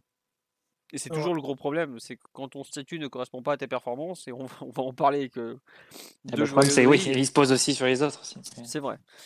Mais bon, on va voir comment ça évolue, mais je trouve que ça fait partie des, des, comment dire, des, des cas à suivre. Outre la partie physique, c'est vraiment euh, le, le contenu de ces matchs et tout ça euh, dans, dans les prochains mois, parce que il est aussi en fin de contrat, il faut pas l'oublier. quoi. Mm. Alors est-ce que ça lui pèse pas, comme on on en avait parlé il y a quelques semaines? On va voir. Qui veut évoquer nos deux stars, nos, nos plombeurs de finances, comme, on pourrait les appeler Euh, Ah, Qui veut Neymar, on en a parler? déjà beaucoup parlé, on peut peut-être enfoncer le clou vite fait. Vas-y, allez, commence. Bah, pour éviter de, de trop trop se répéter, vu qu'on a déjà dit que au niveau de la lucidité, au niveau de, de la coordination dans ses gestes, de sa prise de décision, ça a été catastrophique. Même de son physique, du coup, vu que tout est lié. Euh, le plan de jeu, sa presta, euh, son état mental, le, fait, le fait de trouver des bonnes positions, tout ça, ça a été euh, très très compliqué. Je pense que Neymar, malheureusement, euh, il est bon que quand lui décide d'être bon, quoi. Ou qu'il a les moyens, en tout cas, d'être bon. S'il se les octroie. C'est sûr que d'avoir passé euh, un moment blessé, une trêve où apparemment il a passé plus de temps à se nourrir qu'à s'entraîner pour récupérer un peu, un peu de forme, ça c'est pas des choses qui, se règlent du jour au lendemain malheureusement. Ça va prendre sans doute quelques semaines avant qu'il retrouve euh, la compétitivité parce que de toute façon il va la retrouver. hein. C'est pas un joueur qui, euh, un joueur qui traverse parfois des moments plus difficiles, mais c'est pas non plus un joueur qui, euh, se perd totalement dans, le néant. Donc je pense qu'il va revenir évidemment. Après, est-ce qu'il sera capable de revenir à un niveau plus sérieux pour nous qualifier? Je sais pas. Donc il faudra peut-être un peu, serrer les dents de ce point de vue-là. Mais oui, évidemment, on l'a déjà dit, Neymar, qui n'a à peu près rien réussi, Le qui a penalty. craqué mentalement. Ouais, et encore, euh, il la touche hein, du bout des gants, euh, l'ami euh, Gulaski. Là. Le mec, là. Donc euh, même ça, ça a failli être euh, moins, moins réussi que d'habitude. Donc vraiment, euh, vraiment à la limite, on lui enlèvera pas son péno en tout cas. Par contre, euh, ouais, assez compliqué hein, dans l'ensemble et, et de toute façon, lui pour le coup, il n'y a pas 106 solutions avec lui. Quoi. Il faut que de lui-même, il, il raccroche les wagons et après tactiquement, bah, on l'utilisera comme on l'a toujours utilisé, quoi. C'est-à-dire euh, 10 faux ailiers, faux milieu gauche, milieu offensif. De toute façon, c'est pas vraiment ça qui affecte son rendement, en tout cas à la marche. Son rendement, il est surtout dépendant de lui, qu'est-ce qu'il est capable de, de mettre de lui-même dans ses matchs, quoi. Et surtout de contrôler ses émotions. On nous dit Neymar est toujours comme ça en phase de reprise. Ouais, ouais, mais bon, ce qui est chiant, c'est comme ce que disait Mathieu tout à l'heure, c'est que des phases de reprise, on a l'impression qu'il est plus souvent en phase de reprise qu'en phase de- d'exploitation de, de 100% de son potentiel. Bah, si, tu, mets de côté le Final 8, euh, sur- là, les matchs qu'il a joués ce- cette année en Ligue des Champions, c'est United à l'aller. On préfère ne pas en parler. Euh, le match face à Istanbul, il se blesse. Et le match d'hier, qui est très mauvais aussi. Et si tu remontes à l'an dernier, il a joué les deux face à Dortmund, il est pas bon les deux. Allez, au retour, on peut lui accorder euh, le fait de marquer, mais bon, hein, se satisfaire de, de, de ce match-là de la part de Neymar, c'est assez limite. hein. Non, C'est un Neymar qui était pas du tout, qui était loin de son poids de forme, etc. Euh, et il y a aussi la deuxième mi-temps face au Real, Oui, il est horrible. qui est, il est horrible. Et donc il y a que le match face à Galatasaray en fait, en, en deux éditions de Ligue des Champions, si on remonte, ou en une et demie. Euh, Bah, Donc, non, il y a le euh, Final 8 quand même. Le match non, et en fait, mettant voilà. le Final Eight qui est un peu particulier, mais Ouais, parce que pour le coup, il a pu faire une préparation physique entre guillemets et se mettre, euh, pour le coup, le confinement lui avait fait du bien. Mais ah bah, il est, là, il est revenu, il était bien, quoi. Il était, il Ouais. était, il était fluide, il était fluide, il était, il était vraiment bien, quoi. Parce que si on doit jouer l'Atalanta euh, en avril, enfin début avril, euh, sans... en plus avec la trêve internationale de, de, de mars, hein, il me semble qu'il y en avait une. euh, honnêtement, je ne pense pas qu'il te fait le, le même match qu'il a pu faire en, en août. Donc euh, oui, forcément, c'est c'est inquiétant. Et ce qui est inquiétant, c'est de le voir un peu tomber dans les mêmes travers à, chaque fois, euh, qui revient de, blessures. À la fois l'excès d'individualisme, le, brouillard en fait qui, se met à, à, embu- embuer ses yeux. Euh, c'est très perturbant et c'est très gênant de, voir cette version de ce joueur parce qu'elle est, elle est tellement loin de ce qu'il peut faire. C'est un joueur qui est capable de se perdre et, de déjouer complètement. Et, en salle, l'équipe s'en ressent, s'en ressent énormément. Euh, sur un match comme hier, c'était tout ce dont on n'avait pas besoin. Et, et heureusement, ça nous a pas coûté cher. Heureusement, Leipzig n'a pas pu mettre en, a pas su concrétiser ou pas su transformer les, les nombreuses pertes de balles de Neymar en quelque chose de vraiment concret sur, euh, offensivement. Mais comme l'a dit Simon, euh, Wus- euh, comptabilise 7 ou 8 pertes de balles dans, dans son propre camp pour Neymar. Mais moi, j'ai vu passer des stats comme quoi il a, il a été proche de 30 ballons perdus sur, sur un match comme hier. Donc, dans son camp, il doit y en avoir peut-être plus que 8. Donc, c'est euh, Je crois qu'il en perd forcément c'est des 37 chiffres. hier, ou 32, je sais plus, enfin un chiffre, euh, tu fais, mais qu'est-ce qu'il a fait, quoi? Enfin, Mais elle a pratiquement. touché 60. Quand tu touches 70 ballons et que tu en perds 30, tu peux... enfin, si tu Neymar, tu peux pas te satisfaire d'une performance euh, type Ben Arfa face à Ludo Goretz. C'est pas, c'est pas possible pour ce type de joueur. C'est... Face à Ben Arfa, on dirait que c'est même pas un match de foot. Enfin, concernant Ben Arfa, on dirait que c'est pas un match de foot, c'est un match de five et complètement déconnecté de tout collectif. Neymar, il, il peut pas tomber dans ce genre de travers-là. Et ça, c'est une version qui est extrêmement pénalisante et, qui est pas justifiable, à mon avis par la médiocrité de ses partenaires. Pas seulement justifiable par ça, parce que Neymar, s'il a envie, il peut très bien euh, se rendre disponible, faire des 1-2, euh, se se proposer et permettre à son équipe de garder le ballon, même de façon stérile et même sans créer grand-chose, mais au moins de garder le ballon et de, de rentrer tranquillement dans le camp adverse. Euh, là, en forçant la décision, en allant jouer des, des 1 contre 2, 1 contre 3, face à des adversaires plus physiques, et en se sachant en infériorité sur, sur le plan athlétique, bah, il a creusé sa propre tombe, et bon, pas celle de son équipe, heureusement. Mais pas loin. Mais face à un meilleur adversaire, ça aurait pu. Et c'est ce qui s'était passé face, euh, sur la deuxième mi-temps face à United. Après, Où tu ces vois, pertes de balles avaient débouché sur des, sur des très grosses occasions, très grosses situations de, de MU, sauvées par Navas. Ouais, et tu vois, je trouve qu'il y a un truc côté gênant, c'est que en gros, il savait qu'il y avait 7 mecs derrière lui, et t'as l'impression qu'ils s'en foutent de perdre le ballon, quoi. Enfin, 8 même à la fin. Et moi, je trouve ça, je trouve ça un peu gênant par rapport à ses partenaires, quoi. T'as as un côté genre, euh, bon, bah, euh, moi, je fais mon truc et vous, vous faites pour moi, quoi. Je pense pas que ce soit à interpréter comme ça. Je pense pas que ce soit un acte d'égoïsme ou quoi que ce soit. C'est à un moment, il perd sa lucidité, il pense à faire la décision seul. Ouais, mais Peut-être justement, parce qu'il veut prendre trop de responsabilités, peut-être parce qu'il se sent trop le sauveur. Mais au final, ça, dessert beaucoup son jeu et celui de l'équipe. je sais pas, à vrai dire, si c'est pas un acte un peu égoïste quand même, mais je. Enfin, je lui fais pas ce procès d'intention là. D'accord, Euh, ça je comprends, et puis moi, moi pas spécialement non plus, hein. c'est juste que j'essaye de comprendre pourquoi il devient comme ça et pourquoi il refuse d'évo- d'évoluer en fait. C'est ça qui est, qui est gênant, c'est que t'as l'impression qu'il forçait moins. Enfin, plus le temps passe, plus il... quand il est pas en forme, je trouve qu'il veut forcer avec le PSG quoi. Et je... Oui. C'est tout a ce une qu'il faut série pas de faire. pertes de balles en deuxième période. euh, euh, franchement, même Lucas au Camp Nou, il la, il la faisait pas. hein. C'est euh, mais c'est c'est vraiment terrible hein, ce qu'il a fait hier. Euh, Simon Omar, euh, bon, Simon, je crois que tu en as déjà parlé un peu de, de Neymar ou tu veux Ah compléter c'est bon pour moi. Bon, Omar, on t'écoute. Sois sage, Omar. Euh, je vais, je vais essayer parce que j'étais passablement euh, agacé par, euh, par proposer, euh, par ce qu'a proposé Neymar parce que enfin, c'est, pour le coup, je trouve que c'est, indigne de, de son talent, de sa stature et de ses, de ses accomplissements qu'il puisse autant, autant se perdre euh, dans un match. Il y a, y a des moments où il a vraiment semblé à un, un gamin dans la cour d'école qui voulait juste le ballon et, et rien d'autre, quoi. Euh, Mathieu parlait des, des, des, neuf ballons consécutifs perdus. À ce niveau-là, c'est, je vais, je vais pas paraphraser Gérard Rouillet, mais c'est presque un crime, un crime contre l'équipe, quoi. Dans un moment où, euh, bah, il a, vu, il a bien vu que pendant 70 minutes, avoir le ballon, c'était difficile le peu de ballon offensif qu'on a réussi à avoir, il en a, il en a rien fait par, euh, par des, des, excès de vanité en fait, parce qu'il voulait faire la différence tout seul, il voulait absolument caler son, son petit pont et c'est totalement déconnecté de, de, de, la réalité du match et de ce que sont en train de, de vivre tes partenaires. Et c'est quelque chose de, de terriblement frustrant parce que ben le, le joueur euh, doit être quelque chose de, de, plus grand que ça. Il doit vraiment être un joueur immense. Et, euh, en fait, il peut pas.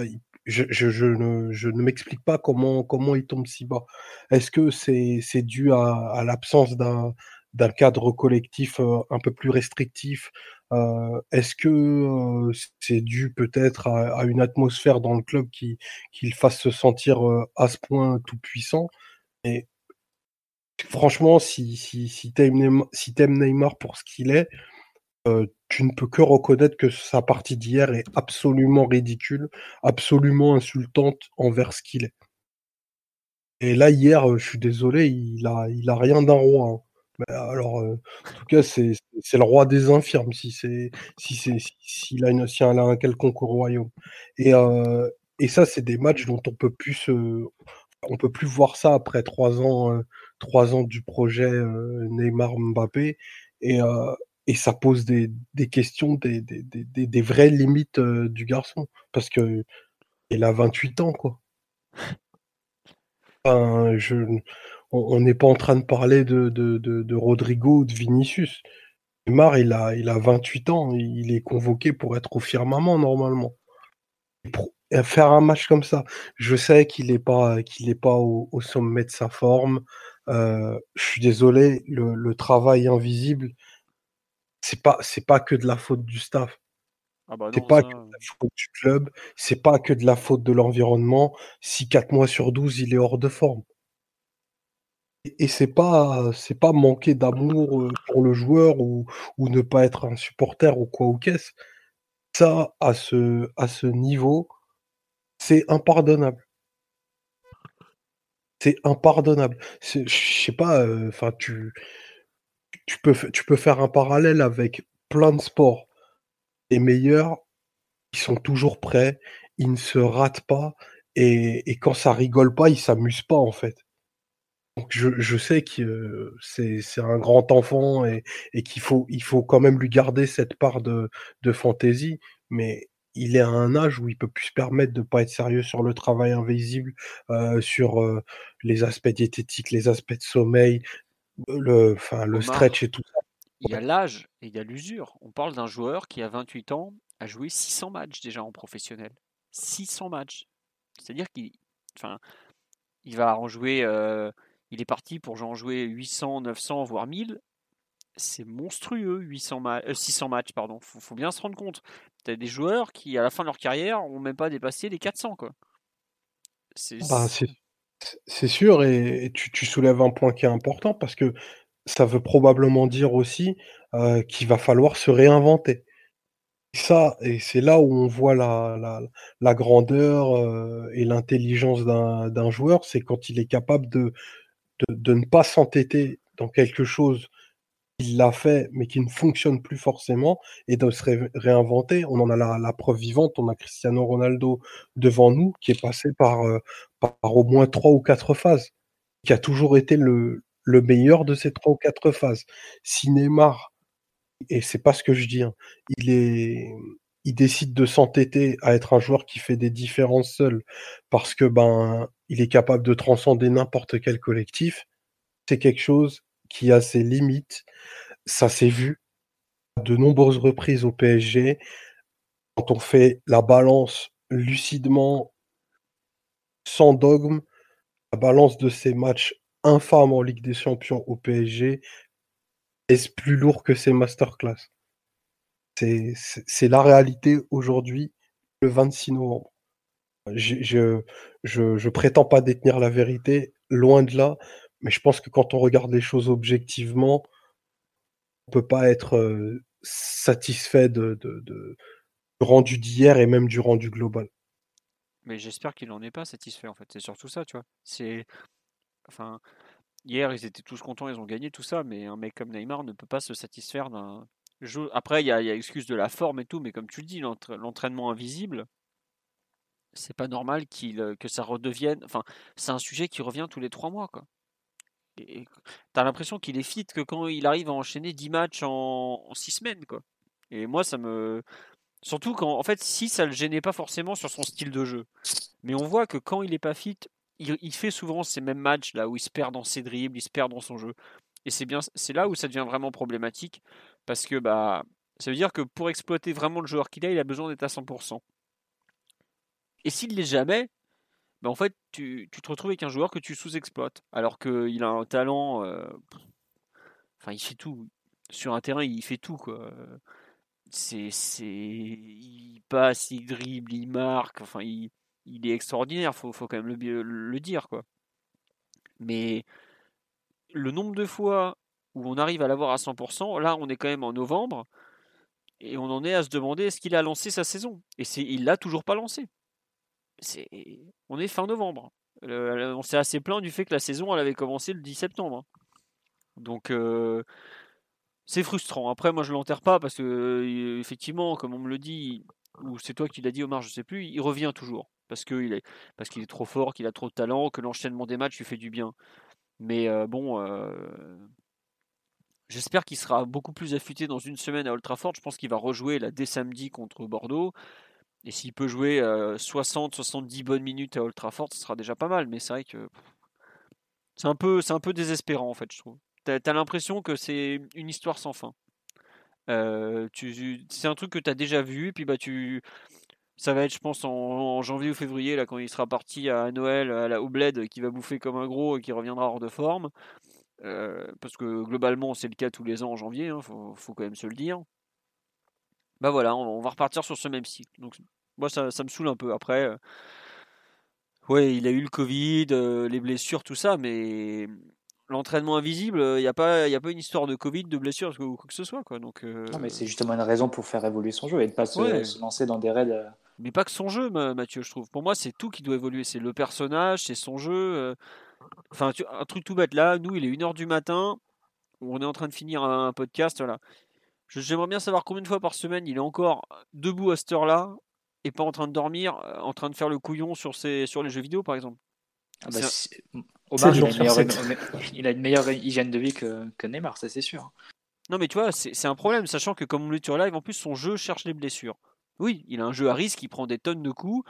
Et c'est ça, c'est voilà, c'est ça, c'est pas normal, mais c'est comme, enfin, c'est pas normal, c'est du foot. Il y a du contact, il y a de l'intimidation physique, ça fait partie du jeu. Mais son physique est quand même une vraie interrogation depuis qu'il a signé au PSG. Et t'as l'impression qu'il n'a pas l'air de, de s'en rendre compte, alors que ça devient de plus en plus important parce que l'âge passe. Quoi. Mais vas-y, reprends sur la partie jeu parce que c'est plus intéressant quand même. Euh, sur l'évolution du joueur, pardon. C'est là ce que je disais, partie jeu. Allô? Qui c'est moi? Oui, oui, bah oui. Ah non, euh, non, non, je disais juste, euh, non, non, c'est juste que sur un match comme hier, s'il se sent en délicatesse physiquement, c'est justement une bonne raison pour pas jouer le match qu'il a joué et de s'en rendre compte. Moi, d'abord, c'est un problème de lucidité. Ah, parce que tu peux, tu peux accepter le fait qu'il revienne de blessure. Après tout, pour le coup, c'était même pas, c'était un coup sur la cheville, il me semble, Neymar. C'était même pas quelque chose de musculaire. Euh, non, non, non. Là, c'était musculaire à Istanbul. Ah, c'était musculaire, oui, pardon. Je confonds le coup sur la cheville, c'est qui C'est Moïse. Pardon. Bah non, mais après, ça dépend. Il y a eu aussi des blessures où c'était des coups et c'était pas forcément musculaire. C'est vrai. Donc, il est pas. Parfois, il est malchanceux, mais justement, quand tu, quand tu te sens diminué, quand t'as pas 90 minutes dans les jambes, etc., tu fais pas le match qu'il a fait hier. Tu fais pas un match euh, à tenter des raids et surtout face à des adversaires qui t'attendent et qui sont, euh, qui sont même en supériorité numérique. Pour moi, ça montre, euh, oui, parfois une perte de lucidité, une perte de conscience de, de, de ce qui se passe, de du match qui est en train de, se produire. Donc euh, non, c'est très embêtant qu'il y ait ce type de, de rechute, entre guillemets, euh, dans sa lucidité ou dans sa lecture des matchs. Et, parce que c'est pas la première fois qu'on a ce débat-là. Ouais. Non mais oui, ça, fin, je suis sûr qu'on l'a déjà fait des dizaines de fois, enfin pas des mmh. dizaines de fois, mais régulièrement, comme tu dis. Mais surtout que son équipe, son équipe demandait pas le fait de, de conclure des actions aussi vite. Parce qu'après, là aussi, je pouvais reprendre le ballon et, comme nous, on les pressait pas vraiment, ils pouvaient revenir dans le camp. Donc c'est pas, c'était même pas ce que demandait son équipe en plus. Donc, euh, oui, pour moi, il y a une vraie incompréhension sur, sur ce qu'a fait Neymar. Euh, Après, on nous dit sur le live, là, hier, exaspéré par un positionnement de sa part sur une action Rafinha a de l'espace au milieu, Neymar décroche au lieu d'offrir une, solution verticale. Je pense qu'effectivement, enfin, ça, c'est un truc dont on a parlé plusieurs fois, c'est son intégration dans, dans le, dans le jeu, la façon dont le ballon vient à lui. Effectivement, peut-être qu'on le, cherche un peu trop souvent dans les pieds au- aussi. Donc, euh, enfin, je sais pas, euh, mais ça, c'est, un travail de fond où il faudrait un entraîneur qui, le, quelque part, le reformate. Mais comment tu veux reformater un gamin de 28 ans, parce que j'en parle comme un gamin, à qui on a toujours tout donné et qui a eu quand même eu, à part défendre un peu à Barcelone, à qui a, a toujours joué selon son instinct. Quoi. Et son instinct, c'est de prendre le ballon dans les pieds, c'est même pas de faire des courses à vide vers l'avant. Quoi. Non, mais de toute façon, Neymar de 29 ans, ou, il va avoir 29 ans en février, Ouais. euh, c'est, tu ne vas pas lui demander des courses à vide euh, ou de jouer dans l'espace. De plus en plus, ça va être un joueur de ballon et, et d'organisation. Mais le problème, c'est est-ce qu'il est en mesure d'organiser le jeu quand il est dans ces dispositions-là? Un organisateur de jeu, forcément, il faut qu'il ait une vision de ce qui se passe sur le terrain. Et parfois, Neymar, on a l'impression que cette vision-là se brouille, quand il est particulièrement en délicatesse physique. Et euh, donc, est-ce qu'il sera en mesure d'être aussi performant sur cette partie de sa carrière-là? Quand on va lui demander de plus ses tâches de, meneur de jeu Euh, c'est, forcément une vraie interrogation. Et après, euh, l'entraîneur va pas non plus apprendre à jouer au foot à Neymar. Euh, tu dis il faut le cadrer, oui il faut le cadrer, mais il faut faut aussi lui laisser la bonne dose de liberté. Et c'est ça toute la, difficulté de la tâche. C'est euh, comment tu l'entoures, quel cadre tu lui offres, et aussi quelle liberté au sein de ce cadre tu peux, tu peux lui garantir. Euh, de façon à ce que tu ne vas pas le, dénaturer, mais en même temps tu vas quand même lui, garantir un environnement qui peut, qui peut lui permettre d'être performant. Donc c'est, et à son équipe aussi de, pouvoir soutenir entre guillemets un, volume de paire de balles qui est important et un volume de prise de risque aussi qui est, qui est très important. Donc euh, c'est, toute la complexité du, dossier, mais si on fait un bilan à, l'instant T, on, a l'impression quand même que le PSG n'est pas en mesure d'y répondre. Enfin, on va dire que a toujours autant de mal à équilibrer l'équipe en sa présence, aussi bien offensivement que défensivement. Et on ne sait pas non plus quels sont les, quel type de coéquipier, de quel type de coéquipier il a besoin. Est-ce qu'il a besoin de coureurs à pied au milieu de terrain pour lui couvrir ses arrières? Ou est-ce qu'il a besoin d'un joueur qui, pour lui faire la passe et pour lui l'alimenter en bon ballon? En gros, est-ce que derrière il lui faut Gaï et Herrera ou est-ce qu'il lui faut Verratti? C'est un peu le, débat qui, se pose depuis, euh, depuis trois ans et on pourrait faire aussi ce débat sur quels sont les, meilleurs partenaires offensivement qui, qui, avoir. Est-ce que, quel type d'ailier droit il lui faut? Quel type d'attaquant? Est-ce qu'il peut jouer les gauche d'un 4-4-2 et jusqu'à quel niveau? Tout ça, c'est des questions qui sont toujours en, en jachère, on va dire. Ah ben, et puis même, euh, il faut aussi être capable de, de jouer sans lui, puisque il rate pratiquement un match sur deux depuis qu'il est arrivé quand même. Mm. Il, il en est à, je crois, 80, 95 matchs au PSG en 3 ans. quoi. C'est-à-dire que c'est même pas si, c'est même pas comme s'il avait joué l'intégralité des matchs de championnat depuis son arrivée. Quoi. Loin de là, même très loin de là. Bon. Euh, après, bon, on se plaint du, du fait de la mauvaise intégration de Neymar. On me rappelle qu'effectivement, un club vient de perdre 13 matchs d'affilée en Ligue des Champions. Donc, on- chacun Après, la, quali- soucis, la hein. qualité individuelle de Neymar, elle est telle que même dans des conditions pas optimales, il peut faire la différence, encore heureux. ouais. Mais sur un match comme Leipzig, tu l'attendais peut-être à un autre niveau, sachant là encore que tu as affronté que Leipzig. Ce n'était que Leipzig et même pas la meilleure version de Leipzig. en plus. Non, non, en plus. Puisque avec euh, Konrad Leimer et Lucas Klostermann derrière, ça aurait été une autre affaire, les amis. Euh, sur euh, Simon, tu rajoutais quelque chose sur Neymar ou on passe à. Non, si ce n'est que J'appuierai les- Dans, dans la cage d'escalier de chez moi. j'appuierai les propos de Thiago Motta qui avait dit euh, normalement quand Neymar perd le droit de te toucher. Et je trouve qu'il sollicite vraiment trop le, le corps à corps quand même. Mais c'est tout. D'accord, bon, on va, on va te laisser rentrer chez toi, Simon. À bientôt. Simon qui brave le couvre-feu hein, et le confinement. si vous êtes la bague du 93, ramenez-le nous, s'il vous plaît. On, on en a besoin pour les podcasts et tout ça. Euh, Qu'est-ce que je veux dire? Euh, sur le sur Mbappé Est-ce qu'il y a vraiment quelque chose de, nouveau à dire dans son match en fait? Parce que hier, euh, enfin si, je trouve que ouais, pas vraiment en neuf, mais on, en a déjà un peu parlé tout à l'heure, le fait qu'il veuille absolument jouer sur sa vitesse, enfin que les autres aussi veuillent absolument le faire jouer sur sa vitesse. Je sais pas, j'ai l'impression d'avoir vu les mauvais matchs de Mbappé en Coupe d'Europe depuis maintenant un bon moment, quoi, en fait. Il n'y a pas qu'en Coupe d'Europe où il n'est pas tout le temps très bon, mais là, je trouve qu'en Ligue des Champions, on a un peu le. Comment dire Les, côtés, les mauvais côtés de, Mbappé. C'est vraiment. Un peu le cliché de, du Mbappé et, pas le joueur complet qu'il est en fait. Je sais pas si vous voyez ce que je veux dire, Mathieu, Omar. Ou... J'arrive pas à l'exprimer en fait très bien, mais je trouve que ces matchs sont frustrants en fait en, Ligue des Champions en ce moment. Mais ce qu'il a, c'est qu'il a l'air perdu quand même dans son dans la manière dont l'équipe va le faire jouer, dans la manière dont lui il doit interpréter le rôle, c'est toujours très très décevant. Tout simplement parce que peut-être que c'est pas son poste en fait. Il peut dépanner, il peut faire des choses, mais en Ligue des Champions, pour s'exprimer, il faut être un peu mieux placé que juste dépanner et faire des choses. Il faut être capable de s'exprimer pleinement. Et lui, quand il n'est pas dans une attaque à deux, ailier gauche, preuve en est qu'il en est pas capable en fait. Parce que reprenons un peu le, cours des événements. Face à Manchester, pareil, il joue euh, seul en pointe, il me semble. Oui, c'est pas tout à fait le cas hier quand même, seul en pointe, euh, Simon. Ouais. C'est plutôt Neymar qui a, qui a, une position axiale et Mbappé il est un peu axe gauche comme ça. Les deux ont changé à peu près autant qu'ils voulaient. Donc là pour le coup, pour moi, Mbappé. C'est eux qui décident après, c'est pas forcément. Euh, ouais, mais même Mbappé jouait du coup pas avec une vraie pointe à ses côtés. Quoi qu'il en soit. Ah non, il n'y a aucun, aucun attaquant pour fixer les défenseurs, ça c'est clair. Par exemple. Hmm. Et face à Manchester, on passait notre temps à dire euh, il joue dos au jeu, il vient se mêler de la zone de ses coéquipiers, il vient faire des dribbles un peu inutiles, on ne sait pas pourquoi, et il va pas attaquer la profondeur. Là, c'est un match où il fait tout l'inverse, il joue que sur sa vitesse, que sur des prises de profondeur qui sont ni très à propos, ni dans le bon tempo, euh, ni récompensées, ou, ou qui ont jamais globalement gêné les défenseurs parce que il n'y avait aucun autre déséquilibre en fait. C'est facile de suivre un joueur qui est seul, même si une ou deux fois ça a failli passer. Euh, une fois la passe de Neymar est trop longue en deuxième mi-temps, une fois il se reprend de justesse par euh, ou pas Mécano. Bon, passons, mais c'est pas suffisant. Donc en réalité, Mbappé, tant que tu le feras jouer sans euh, référence fixe ou hors d'une attaque à deux, tu pourras pas pleinement l'exploiter en Ligue des Champions. Et je pense qu'on a eu suffisamment de mauvaises prestations pour s'en rendre compte. Au d'un moment, il euh, n'y a pas de secret. quoi.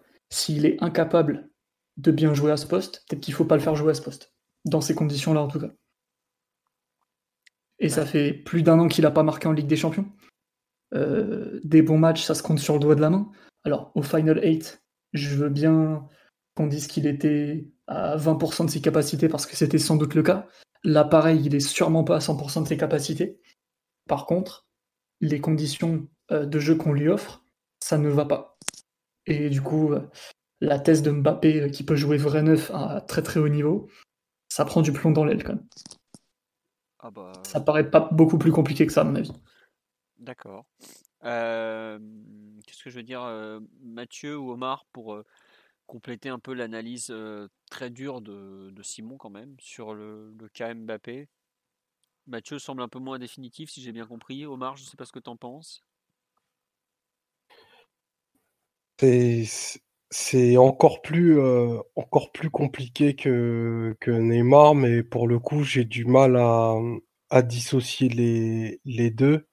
Euh, si tu les considères comme un duo, on va dire que c'est un duo pas très, euh, dans les faits, pas très fonctionnel. Parce que euh, si tu schématises et que tu caricatures, Neymar étant attiré par le ballon, euh, Mbappé plutôt par l'espace, euh, dans le texte, ça devrait coller royalement et ça devrait mettre ben, des wagons de but à tous les niveaux. Donc ça met des wagons de but à un niveau intermédiaire, qui est celui de la Ligue 1. Donc on, on en dit ce qu'on en veut, mais c'est très éloigné de la Ligue des Champions. Et en Ligue des Champions, et vraiment, je, je, j'appelle à beaucoup de mesures dans, dans, ce que je vais dire. Hier, pour la première fois, je pense, depuis que, que je vois Mbappé, j'ai senti les limites du joueur, en fait. Face à certains, euh, face à des contextes qui lui vont, qui lui vont mal, en fait. Parce que, ben, utilisé, je trouve, de, de façon euh, trop caricaturale si, c'est vraiment. Si, avoir Mbappé, c'est juste pour lui donner des mètres, faire le, coureur à pied, ben, franchement, autant prendre un sprinter. Et c'est pas du tout ce qu'il est. c'est pas du tout ce qu'il est. Il doit être capable de, bah, quitter sa zone, de, venir s'associer et d'avoir un leadership, je dirais, plus grand, un espèce d'effet décisionnel sur le match qui doit être plus grand que, que la seule menace qui fait, qui fait peser sur ta profondeur. Ça, pour moi, c'est trop limitatif et c'est quelque chose qui peut être annulé même pas par une grande équipe, mais juste par une bonne équipe. Et on l'a vu euh, hier avec Leipzig, qui, bon, qui a deux super profils en, défense centrale, mais qui a surtout eu une organisation claire euh, sur, euh, sur les phases de perte de ballon, qui te permettent de totalement annuler Mbappé. Et Mbappé, normalement, de par ses, infinies qualités, tu ne peux pas le, faire disparaître d'un match. Et il y a, plein de, sujets, c'est super compliqué. Bon, euh, faut pas, faut trôner autour du pot. Son match hier, il est pas bon. Euh, ça peut pas être assez, on peut pas se contenter de ça. La, phase, le bah, ce Simon est terrible, le fait qu'il puisse faire un an sans marquer en, Ligue des Champions. C'est très mauvais pour le PSG, mais c'est très bon pour lui en fait. C'est très bon pour lui parce que maintenant il va falloir un peu conscientiser son approche des matchs et aller chercher des ressources ailleurs. Peut-être qu'il va falloir passer du temps dans la surface. Il va falloir se prendre des coups, jouer dos au but, faire des matchs à, à 20, 30 ballons et être décisif. Et, et quand même arriver à être décisif. Et ça, dans la courbe de sa carrière, c'est un moment qui n'a pas de prix. Je ne sais pas si c'est corrélé avec les, les, besoins euh, conjoncturel et futur du, du PSG. Mais euh, force est de constater que c'est par ce moment-là qu'il passe. C'est ça qui va le faire grandir. Enfin, j'ai entre guillemets plus d'espoir que, que Mbappé pète ce plafond et arrive dans quelque chose qui soit encore plus haut, où il va devenir, ben, pour moi, il a toutes les qualités pour devenir l'homme de cette compétition-là. Euh, à l'égal d'un Cristiano, c'est-à-dire quelqu'un qui fera, qui fera fi de tous les contextes et qui, même en étant euh, dans un match un peu, un peu moins important, arrivera à claquer euh, un ou deux buts. Ça, c'est la prochaine étape. Aujourd'hui, on n'y est pas. Et le cadre collectif le, le, le, pousse pas forcément à, à avoir une réflexion plus grande sur ce qu'il est. Très bien. Je ne sais pas quoi dire après cette analyse à la fois du match en profondeur, sur la progression, sur où il en est. C'est... On nous demande est-ce qu'il va péter ce, plafond ou est-ce qu'il va se barrer ailleurs, du que, ailleurs que le PSG On sait Il faut déjà qu'il se définisse comme joueur. Il faut déjà qu'il se définisse comme joueur, Mbappé. Parce que Omar dit passer du temps dans la surface, prendre des coups, jouer de haut but, mais j'ai pas l'impression que ce soit son l'horizon qui, qui, qu'il est dans sa tête. Euh, je pense pas qu'il s'imagine dans le futur comme numéro 9 de référence d'une équipe, par exemple. Il veut les avantages du 9 sans les inconvénients. C'est un peu ça, oui. C'est ça, mais c'est totalement ça. Il veut être le plus proche possible du but, mais sans avoir les mauvais côtés. Prendre des coups, jouer dos au but, frotter face aux défenseurs, tout ça. Quoi. Ce qui est quand même un vrai souci au bout d'un moment, parce que tu peux pas tu peux pas euh, être le plus proche de la surface sans avoir les défenseurs qui vont avec quoi. Hier, dans le même rôle, tu mettais Moeskin, qui aime beaucoup plus le contact avec les, euh, avec les défenseurs, qui lui est plus à même de, de, créer quelque chose sur du jeu, comme récepteur de jeu direct. Ça aurait peut-être été plus, euh, plus avantageux. Tu aurais peut-être pu tirer peut-être plus de, des, des longs, nombreuses chandelles long ballon qu'on a dégagées. Ah bah complètement. Hmm. Mais bon. Je sais pas, tu... Omar, tu voulais rajouter quelque chose euh, J'ai eu l'impression de te recouper.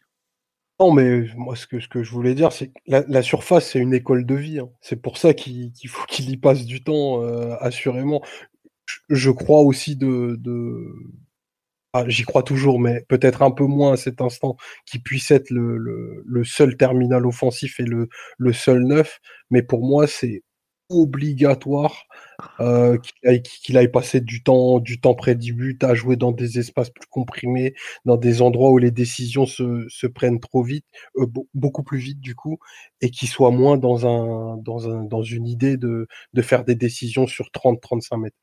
Ça, c'est, il y a un niveau où, tu arrives et, c'est pas, il y a un niveau auquel c'est pas possible. Et, euh, et dès, dès Leipzig, c'est pas possible. Donc, je te laisse imaginer les, les matchs du printemps quand tu joues face à des défenseurs euh, encore plus confirmés.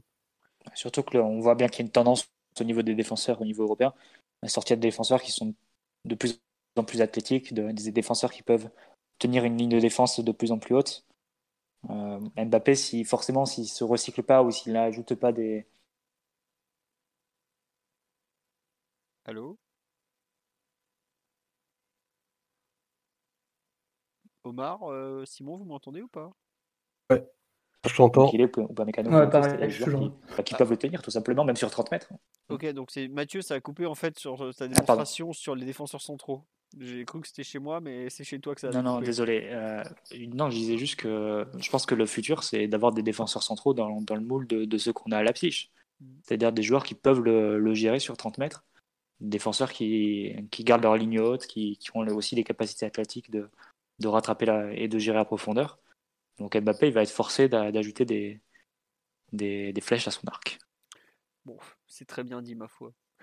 Bon, euh, je pense qu'on a fait le tour globalement, à part si vous voulez rajouter encore quelque chose sur un joueur en, particulier ou sur le match. euh, honnêtement, on en à 2h25 de podcast. J'avais mis un thème euh, la suite, mais je crois que la suite, ça va être le lit. hein. Voilà. Je suis désolé, je, commence à être un peu rincé après deux, ma- deux- deux soirées d'affilée qui finissent tard. On Non, aurait plus- pu faire un débat d'une demi-heure sur la, la vague de nostalgie qui a entraîné l'entrée de, de Verratti. Non, que C'est pas une vague de nostalgie, Mathieu, c'est une vague de réalisme. C'est-à-dire que j'avais mis une news, j'ai posté la news à oh, Verratti un certain lundi, le pauvre il s'est fait traiter de tous les noms, faut le vendre, faut le dégager, faut ci, faut ça.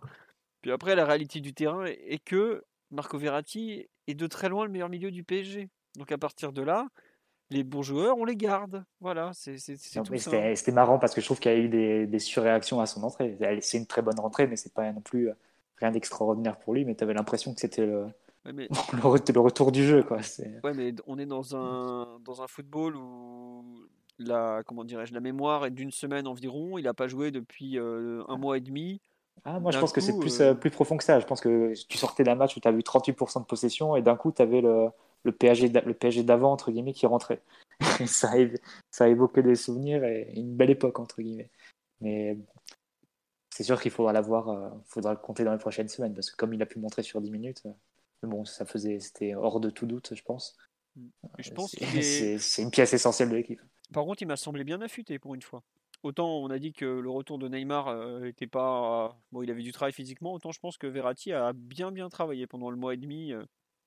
Enfin, moi je sais qu'il courait déjà, il était déjà en extérieur. Bon, il n'était pas encore prêt au début novembre. Et je pense que lui, pour le coup, il, il, est- il s'est pas empiffré pendant le confinement ou quoi que ce soit. Il m'avait l'air vraiment, vraiment pas mal. Alors, je pense pas qu'il aura 90 minutes à Old Trafford dans les jambes, mais s'il peut nous faire 70 minutes de Verratti à Old Trafford, euh, il y a des équipes qui, qui changent de face avec ça. quoi. Quand tu vas passer de Gay, Danilo Herrera, à Verratti, euh, Paredes, Rafinha ou je ne sais quoi, mais euh, ça- c'est pas le même football qui va se jouer, je pense. Faut bon. mettre Verratti et Rafinha ensemble au milieu un peu. Là. Ayons, je- ayons un peu de courage. J'attends avec impatience la première du milieu Verratti, Paredes, Rafinha. 1m30 les bras levés, mais euh, le ballon partira pas de leurs pieds, donc c'est pas, c'est pas plus mal. quoi. Voilà. Bon, euh, on a fait le tour de ce PSG Leipzig, gagné 1-0, 2h25 de 28 de podcast. On espère que ça a été plus intéressant que la rencontre, parce qu'on on a quand même beaucoup souffert devant le match. On vous dit à lundi prochain pour le débrief de PSG Bordeaux et l'avant Manchester United PSG. On vous remercie pour la fidélité parce que vous êtes près de 300 à nous écouter à 1h30 du matin en France.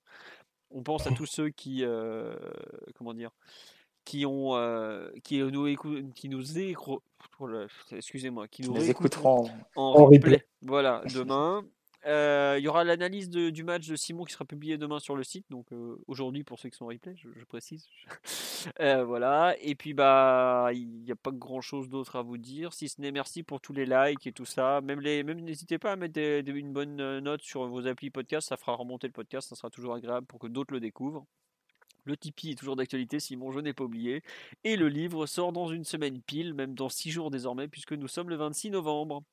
Et on nous écoute depuis Montréal. Ah, un mot pour Diego, bah, paix à son âme, euh, qui continue, euh, que sa mémoire est, comment dire, persiste, qu'on se rappelle de quel jou- joueur extraordinaire il aura été, et voilà, je pense que pour le football, il y aura un avant et un après Diego Maradona. C'est déjà pas mal. C'est la, la marque des, des très très très très grands. Sur ce, on va vous souhaiter. Hommage encore au plus grand. De quoi?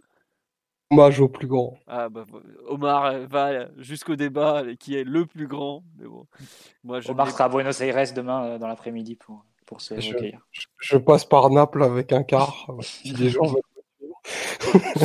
Voilà, mais bon, non, mais euh, on- honnêtement, on pourrait. Enfin, je m'estime pas assez compétent pour parler de Maradona, donc euh, je ne vais pas en parler pendant des heures. Je, je connais sa, sa trace dans l'histoire du football et c'est déjà euh, pas mal. Et bon courage à ceux qui un jour veulent manger, voudront manger à sa table. Didier Roustan dans le podcast la semaine prochaine, peut-être pour en parler. Oh, le, pauvre Didier, le pauvre Didier, je pense qu'il est en train de pleurer toutes les larmes de son corps et on pense à lui comme à tous ceux qui ont été très touchés par cette disparition. Allez, sur ce, à lundi prochain. Bonne soirée à tous. Encore merci pour votre fidélité. Au revoir tout le monde. Ciao. Ciao. Salut, dire. Diego. When you make decisions for your company, you look for the no-brainers. If you have a lot of mailing to do, stamps.com is the ultimate no-brainer. Use the stamps.com mobile app to mail everything you need to keep your business running with up to 89% off USPS and UPS. Make the same no-brainer decision as over 1 million other businesses with stamps.com. Use code PROGRAM for a special offer. That's stamps.com, code PROGRAM.